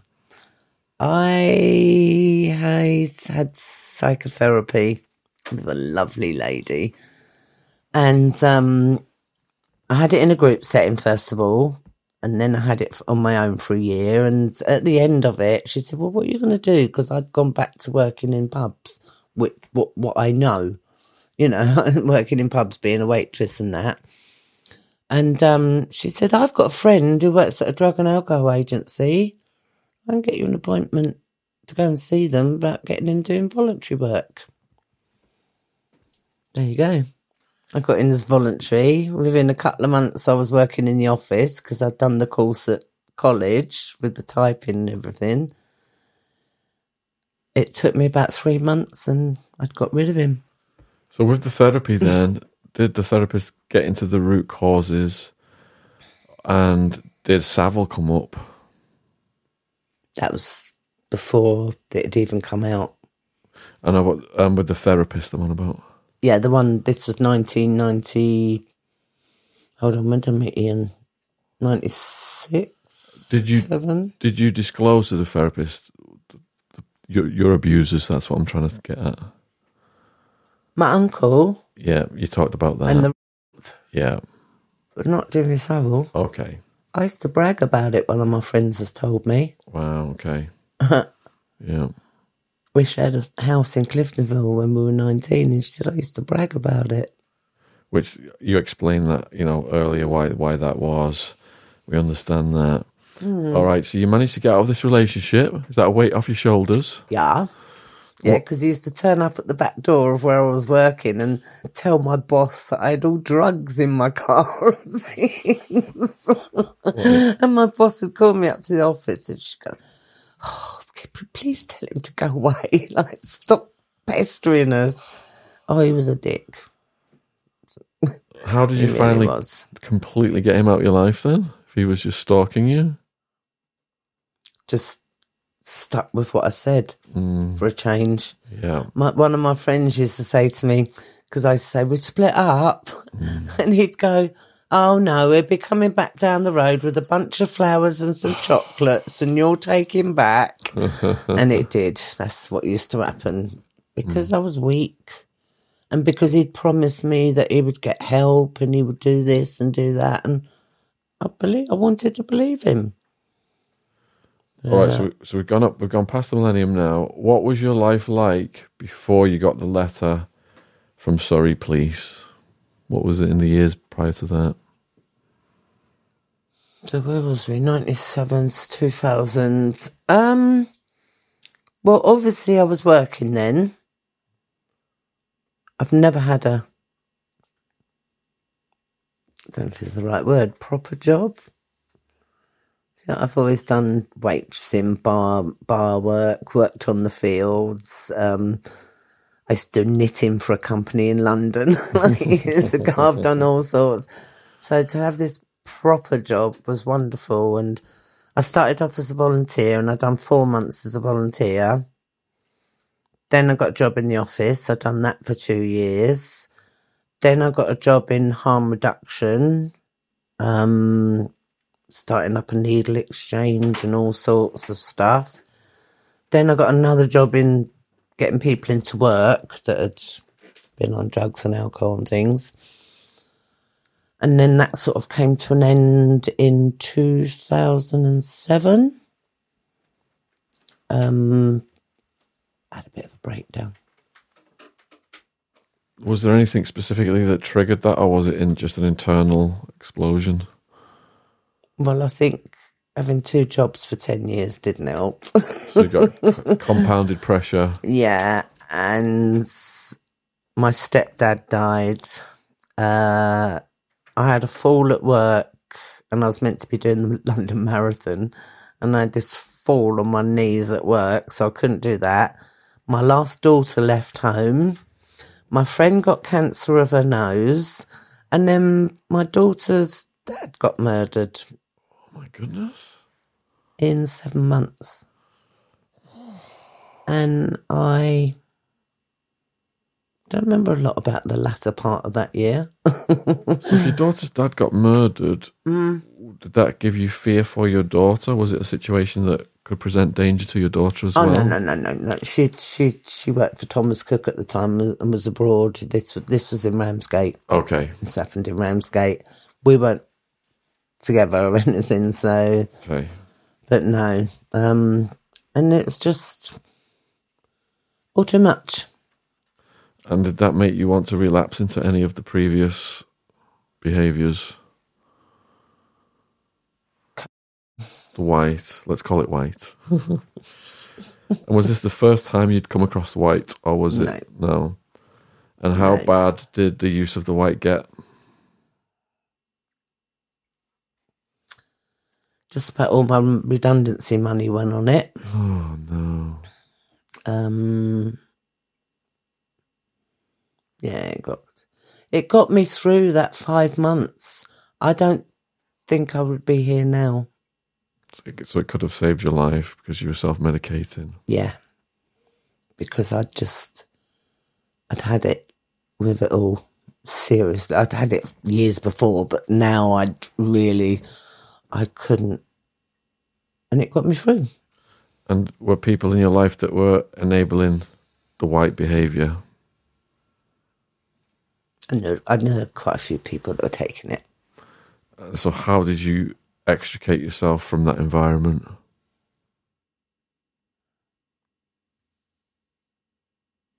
Um, I don't know. It just sort of, well, money and things as well. The, the financial pressure. Yeah. Um, and I'd had enough. I didn't like it. It was, um, I wanted something to shut my brain down. I wanted something to stop me thinking. Yeah. That wasn't the one. Because there's a lot of diminishing returns on these things, isn't there? The first time you take it, the pleasure is very high. Mm-hmm. But once you start hammering it, the pleasure just goes down, and then the pain and the side effects rise, don't they? To get the point where you're sick of it. Yep. I think that's where I got. Yeah. with it. And I can't remember the last time I took it now. It was quite a few years, well, eight or nine years ago, I think. Um, says me that's 65. So where was your mindset then, prior to the 16th of October, Operation Yewtree, the letter? What what was your life like um, in 20 in 2013 and the months before that? It was, it was awful. It was awful. I'd been diagnosed with fibromyalgia. My, my arthritis had kicked in like big time. I'd been diagnosed with one more mental health disorder then, and um, yeah. However, my daughter worked for Thomas Cook. So I used to get all these lovely holidays that used to cost me a flight. Oh, fantastic! And I used to go over there and she'd be working and yeah, I just sunbathe all day. Can can you take us through the day of the 16th before the letter arrived? Do you remember that day? I do. Very well. exactly. Do you want it in detail? Yes, please. Okay. I used to have a computer table here with a desktop on it. And I was sitting at the computer, doing stuff on the computer. And I heard the postman come. So, because I'm so nosy, I had to get up straight away and have a look. um, and I opened this one letter thinking, what the heck's this? Like white envelope and whatever, what the heck's this? Ah, and when I saw Surrey Police, uh, first of all, I thought I'd done something wrong. oh, oh my God, I've been in trouble for years. Do you know what I mean? I'm like, oh, what have I done? Um, but no, then I started reading it. And it said about they wanted to speak to me about my time at Duncroft when Jimmy Savile used to visit. Um, and by then I was shaking so much, like I just I I, I couldn't read the letter because it sort of it was strange because all my life that's been okay. What happened? That's you know that was okay. Everybody else done it. We were all doing it. It was okay, and now all of a sudden, it's not okay. So that letter, you're reading it, you start shaking. Mm. What happened in your brain? Was like a response? Um, I wanted to find my friend. That's what I wanted to do. Which friend? My friend Jackie. Had she been in Duncroft? No. But she was like No, a no. confidant or something. Yeah. I just wanted to speak to her and I tried to get hold of her because I didn't know what to think. I was like, it was, it, yeah, it was, it was confusing as well as like, oh my God, because I knew by that time of my life that what had happened was wrong. You know, at the time I didn't, but now I do. Um, yeah, and I couldn't get hold of her, and I was pacing round because you can go all the way round in here, so it's good for pacing. Um, I don't know what I was thinking. My head hurt. My head hurt because I didn't know what was coming. I didn't know, you know. How would you describe the pain in your head? Like a hurricane, like an explosion, like a headache, No, a clamp. a clamp? Yeah. Like a clamp on your head that's tightened and tightened. And did you feel it all coming up from the past? Duncroft? no. Not yet. I'd blocked it so much. There was no way it was just all gonna like come out like that. Right. It was But the letter had put a focus on where it was locked up, would you say? well what do they say about opening a can of worms? Hmm. I didn't say that. I said I was opening a can of snakes. That's yeah, that's what I would say because that's what I felt was coming. Were you able to call your friend? Was she available? I finally got hold of her. She was shopping. what, what did you tell her? I was like, you know, I, don't- I can't remember what I actually said to her, but like, told her. I think I actually went over there. Yeah, Did you show her the letter? yeah. Do you still have the letter? Of course. All right, let's have a look at that after Oh, if it's available. course. what was she supportive then? Yeah, she was wonderful. She was wonderful, and from subsequently from that, I had three police forces wanted to come and interview me. Right, let's slow down. Yeah. What was your initial response to the police for the first letter then? I was worried. Was there a phone number to call? Was it, was it an email address to respond to? Yeah, there was an email. I think there's a phone number. I uh, do you know one of the first things I done was try to get hold of a solicitor. Okay. Why? well, I do know why, but mm-hmm. like I don't know that that evening I actually emailed a solicitor. So my brain must have been like, "Wow, this is happening." Do you know what I mean? This is Yeah. all coming out now. So you thought you needed to get some kind of legal protection before you responded, or some advice at least before you responded to the police. That makes sense. And then when you did finally respond to the police, what method did you use? Um, I think I- I found them.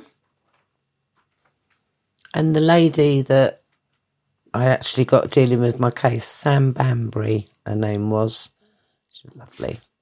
She was lovely. She's actually gone to work with children now that have been abused. She's good. left left the police and done that. So, um, but yeah, she she was amazing. Uh, they came sort of two days afterwards to do the first interview. That's sorry, police. Yeah, And they were people who were warm and understanding. Yeah. But, and we done it in my friends. We didn't do it here. I didn't want it done here. Okay. And were they females? yes. Yeah. and was that experience? Glad you asked that. Would you say that experience um, was a positive one for you, or did you have to relive things? I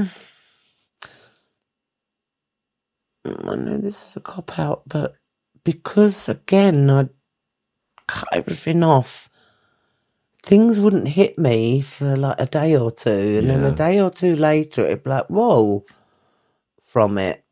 Um, plus I was drinking quite a lot then as well, so yeah.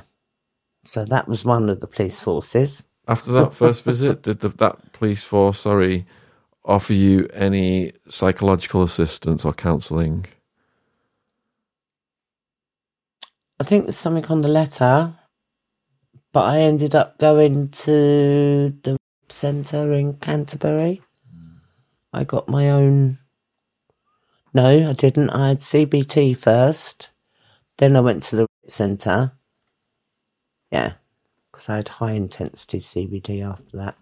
So, How long were they here for that first visit? Sorry, oh please. goodness, a few hours. So they had a lot of questions. And was it was it hard to answer the questions? Yeah, I was just doing what had happened, and then every now and again they'd stop me and ask me things, Yeah. but it was the lot, mm-hmm. like from day dot. Yeah. so yeah, So when they left, then, and then um, you said that did they come back, or was it a different jurisdiction? no, I had Surrey Police for the Duncroft one. Yeah. I had Lewisham Police for the rape. That was the uncle. No, that was the three. Oh, yeah. men. Um, Three men, yeah. and I declined that one. The uncle. And then Hampshire Police for my uncle. Okay, gotcha. I couldn't deal with the Jimmy Savile one and my uncle one and the other one as well. It's a lot on your plate, isn't it? yeah. So, Can I just tell you as well? Yes. The, the video vi- video interview I had mm-hmm. in June 2015 over in Canterbury in a house in Spring Lane was with two men. and was that a bad experience for you? That's terrible. You think they'd be more understanding to people's. Well, I'm like this. I'm sitting there and I'm like, I'm, I'm, I'm, going like this. Ooh, Yeah. give me a microphone. Because I, I, I couldn't look at them. It was like, I knew I had to do it, but, oh, So, but no. I had no idea the magnitude of all of these cases, the pressure. So, what what happened? Did they get- end up in court? Any of these cases? My uncle got charged He got charged. because they also contacted my cousin She corroborated. who gave the same same story as me, but we haven't spoke for 50, 60 years or whatever Wow. it was. Do you know what I mean? Yeah. So, um, yeah, he was charged, but they did tell me that he wasn't very well. It's no excuses. It's pathetic. The justice system. Dare you be unwell? How convenient. I know. See these guys get wheeled in caught with the oxygen mask just so they can get off the case. Look at Freddie Starr. Yeah, yeah. All right. So that one didn't. There was. He didn't do a day in prison. I take it. The uncle. No, he died. He died. What about the other two um, police jurisdictions? Were they? Did they become criminal matters for you? Sorry, the one. Yeah. No, I never done anything about that. And then with um, sorry, Please. I never went back about it. I mean, With sorry, Please, Was that? Did that pro- progress? Duncroft. Yeah. Yeah. And how did that progress? What was the natural next steps? Um.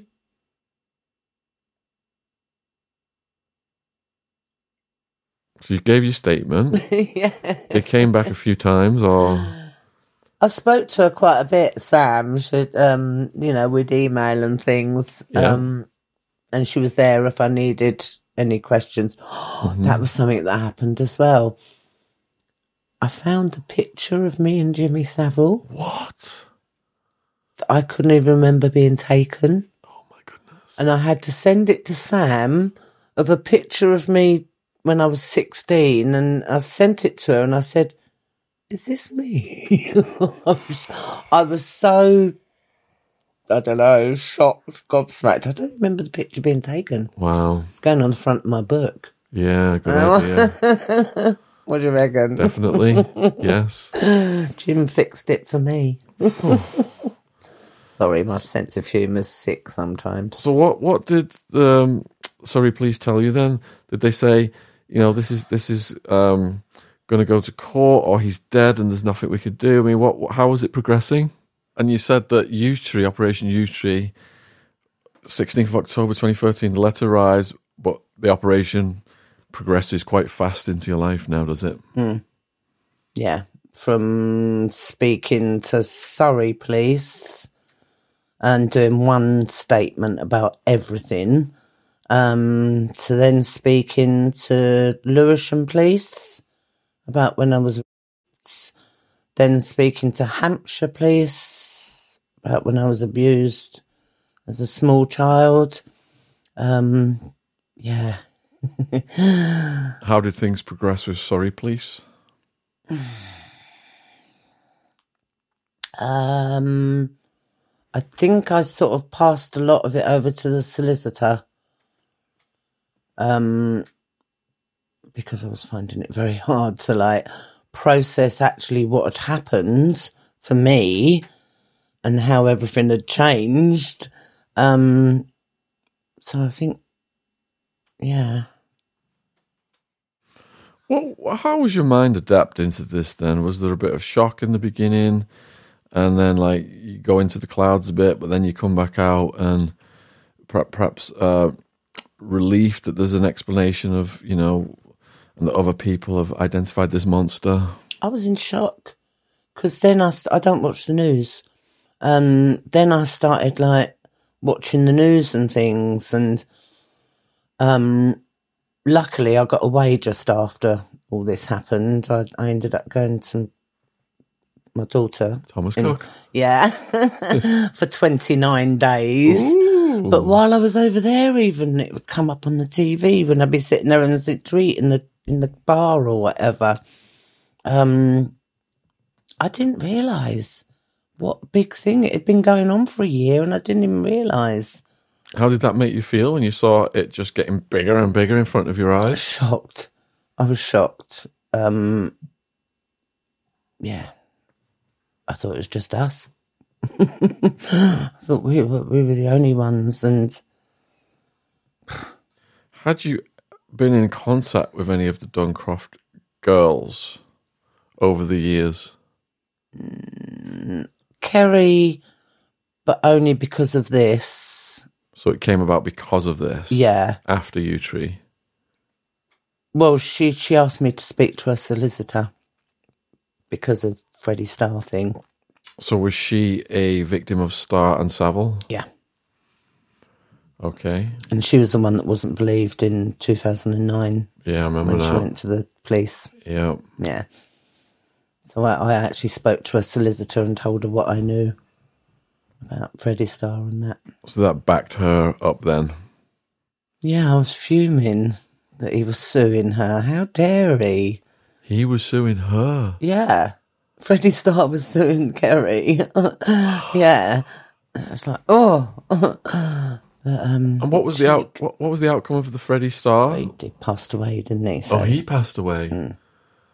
Hmm. Um, did she get compensated from his side? I don't know. I don't know. We haven't spoke.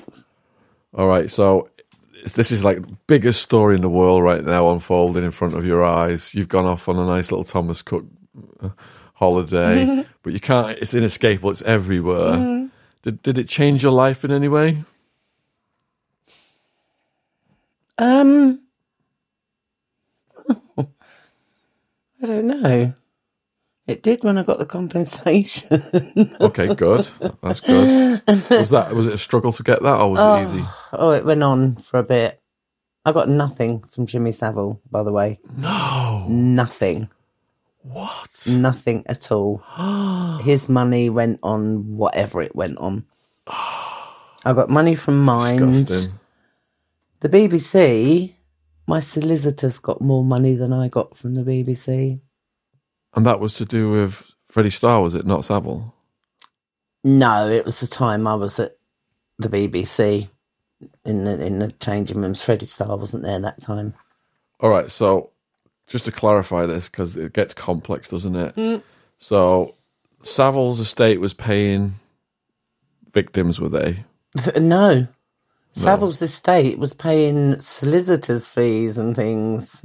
So it was just a shakedown then. Yeah. Um, you said the BBC did they have to pay victims of Savile separately, Yeah. and that's where your claim was authorised, was yeah. it? Yeah.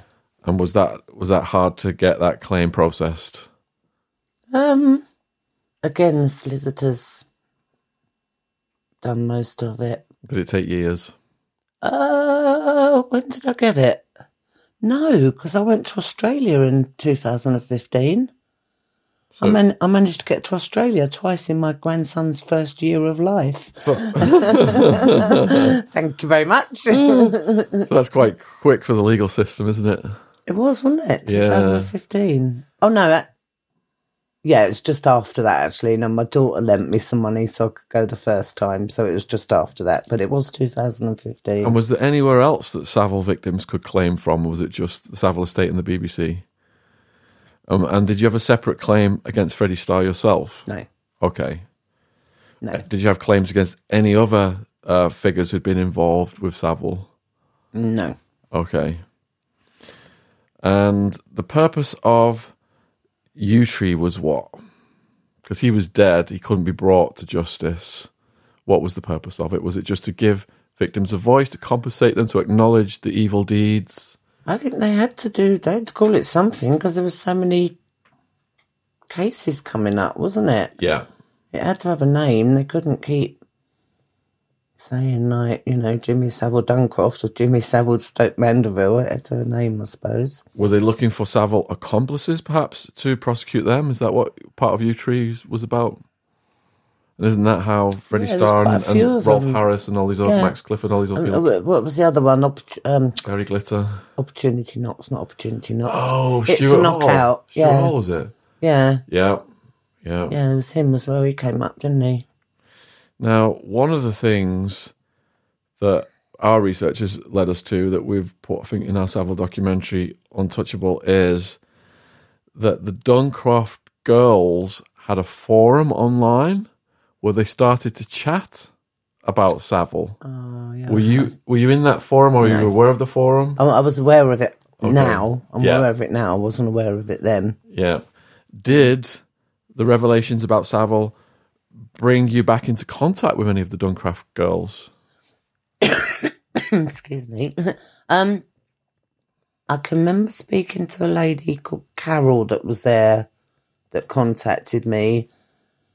And she was very nice. She was just helping me, sort of like, you know, it's not your fault and whatever, but we didn't carry on with the contact. So, but Kerry, I contacted because I saw what was happening about Freddie Starr. So, So, how long were you involved with Operation Yewtree?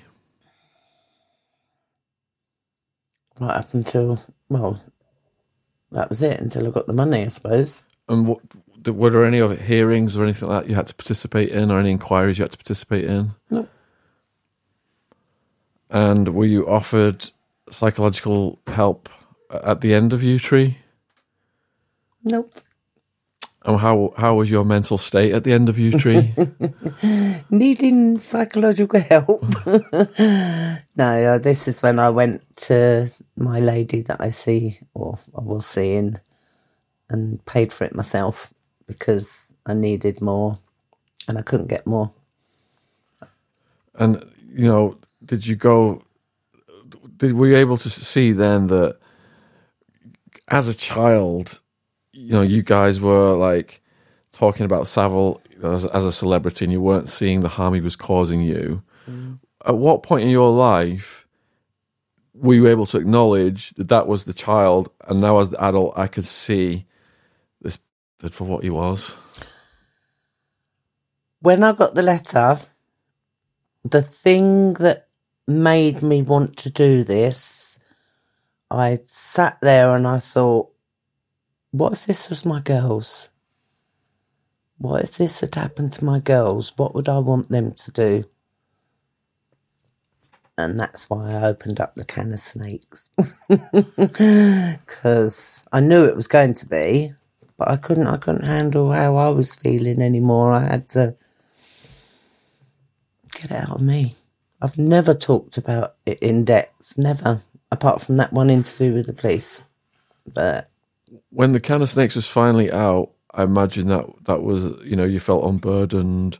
But as the snakes was coming out, was that a vulnerable moment of your life? yeah, how, did you have a support structure around you to get through that?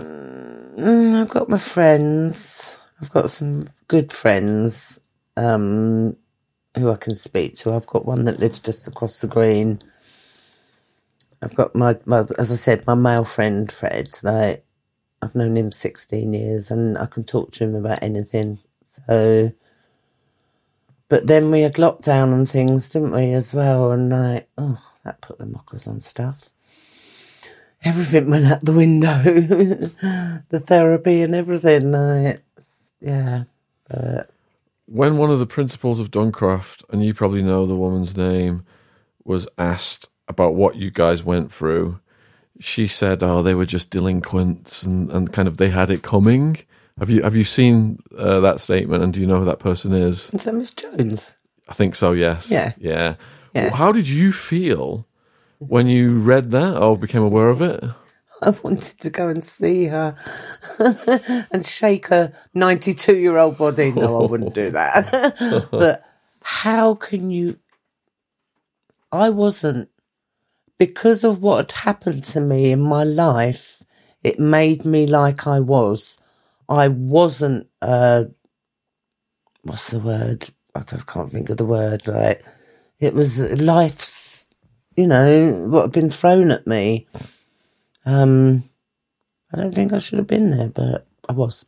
Do you think that Duncroft has been held to account for what happened with No. Savile, or do you think they've got off easy? Nope, I do think they've got off very easy.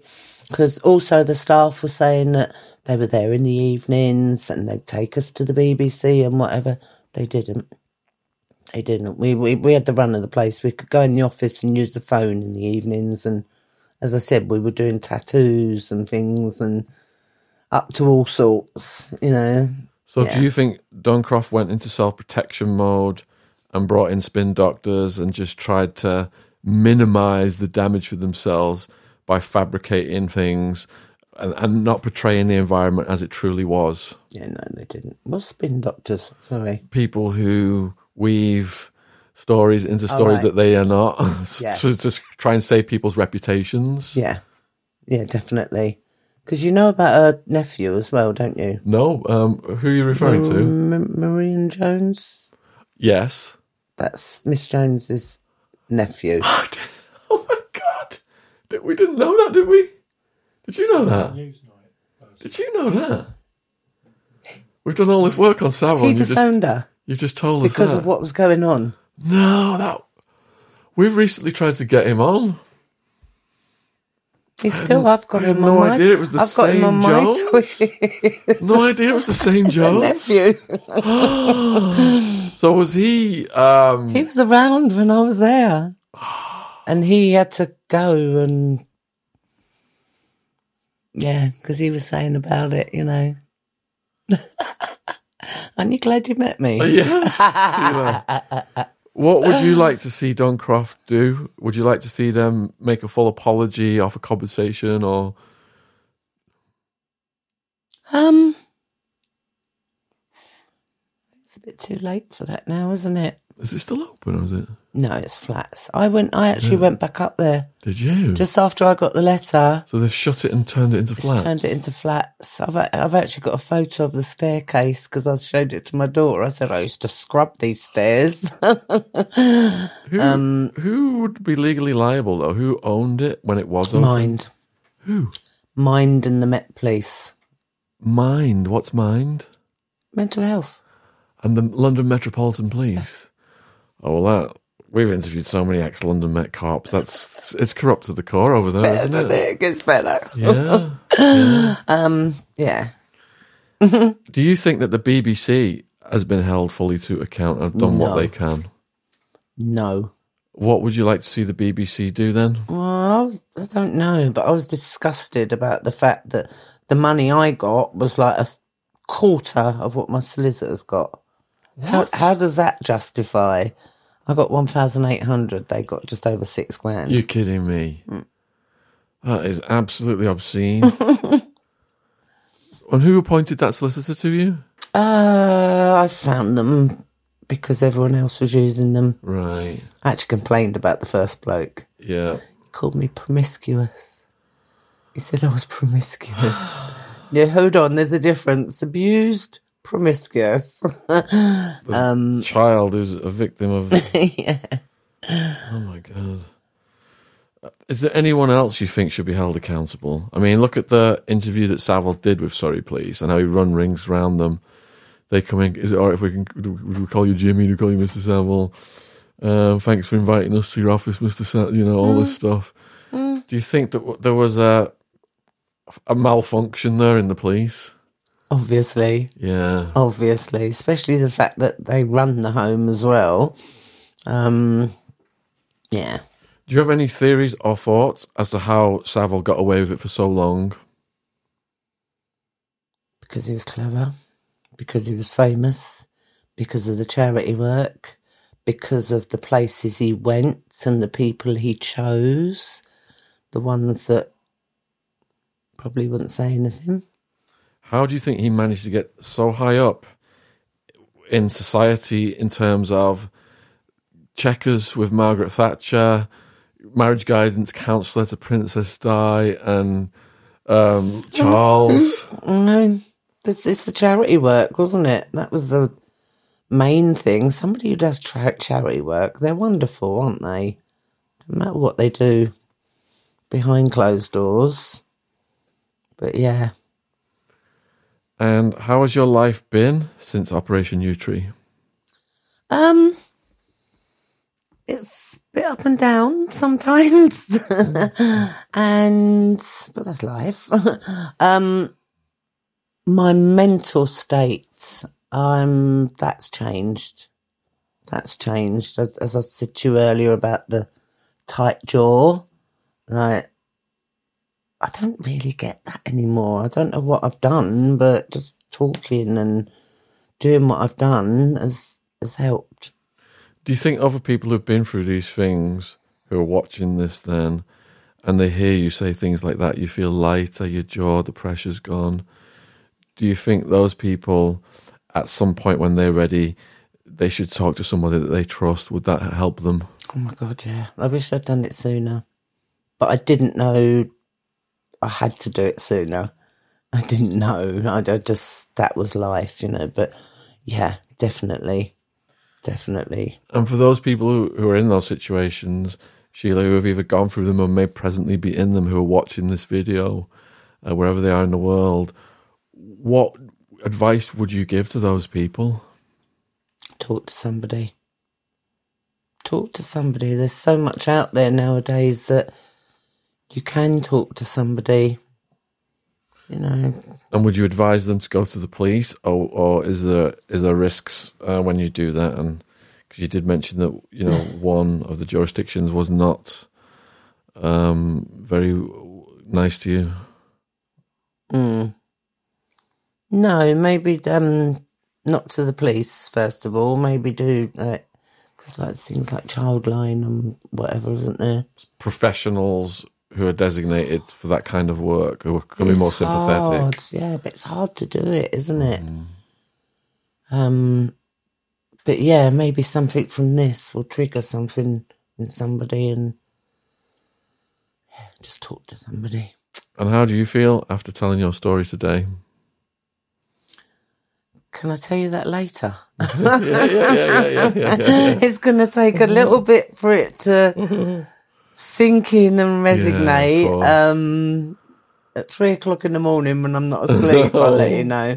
No, I decided I was going to do this because I've never, as I said, I've never actually spoke about it. N- no one has actually sat there and gone through all what exactly what happened. And I just knew by me that I needed more of it out. Yeah, I just just knew. that's, that's, that's good to hear. yeah. And um, we feel that by doing these podcasts and letting people get that out, we hope that other people are inspired, you know, to talk to someone and try and get that pain reduced rather than falling back on the substances and the alcohol, which we see over and over again in people's life cycles, like what you've described today. And then you get deemed as the the bad one. Yeah. You know, And that's why we're unruly. and that's why we're campaigning on this channel Mm. for the people who perpetrate these crimes to be properly held accountable at the right moment and to get long sentences. Because this, it seems like Savile, five hundred plus uh, victims. How many lives ruined? Yeah. And then the knock-on effects of the the children. You know, when you when you you're falling back on the brown and going to prison, the children suffering, and all these and all that comes from the the, the very first actions of these monsters setting it in motion, mm-hmm. and the government doesn't address that root cause. They give these monsters slaps on the wrist. You see these priests come in with these fancy lawyers, and and the, the church just moves them twenty miles away, thirty miles away, and they do it over and over again. It's absolutely sickening. Yeah.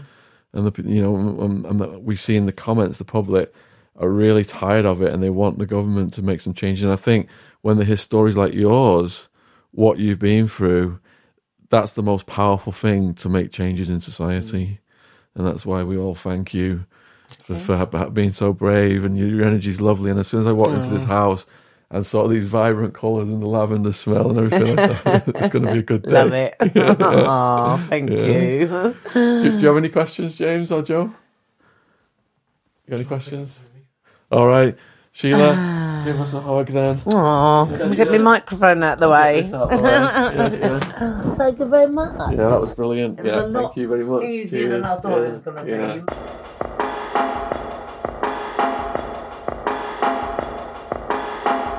This podcast is sponsored by Gadfly Press. We are proud to announce the publication of Britain's number one art forger, Max Brandrett, The Life of a Cheeky Faker. And from the back cover blurb, Max the Forger is an artist and gentleman whose colourful lifestyle has spanned over 70 years. He has lived under the strict regime of Barnardo's children's homes, been an elephant handler in the circus, lived rough, busked his way from Brighton to Bombay, sold his fakes up and down the country, dined with dukes, socialized with celebrities, associated with gangsters, served time in prison, and donated tens of thousands to charity. And through it all, he has never stopped smiling and loving life and missing his mum. Quote from the book Mr. Brandrett, I do not see you as a malicious criminal, sighed the judge. But why, oh, why do you continue to use your God given talent in this way? I just can't help myself, Your Honour. It's like an addiction, I grinned. Available worldwide on Amazon, link in the description box below this video. Thank you for supporting our sponsor. I kill you! I uh, yeah! A knife and a and all that, like yeah! And he's looking at me, and we went white, and there he gone, like. What is it about a tough guy that fascinates us? Imagine I'm hearing that, I'm thinking I'm not going down today. If I go down today, yeah, I'm dead. We're bringing you the very best of our interviews with Britain's hardest men.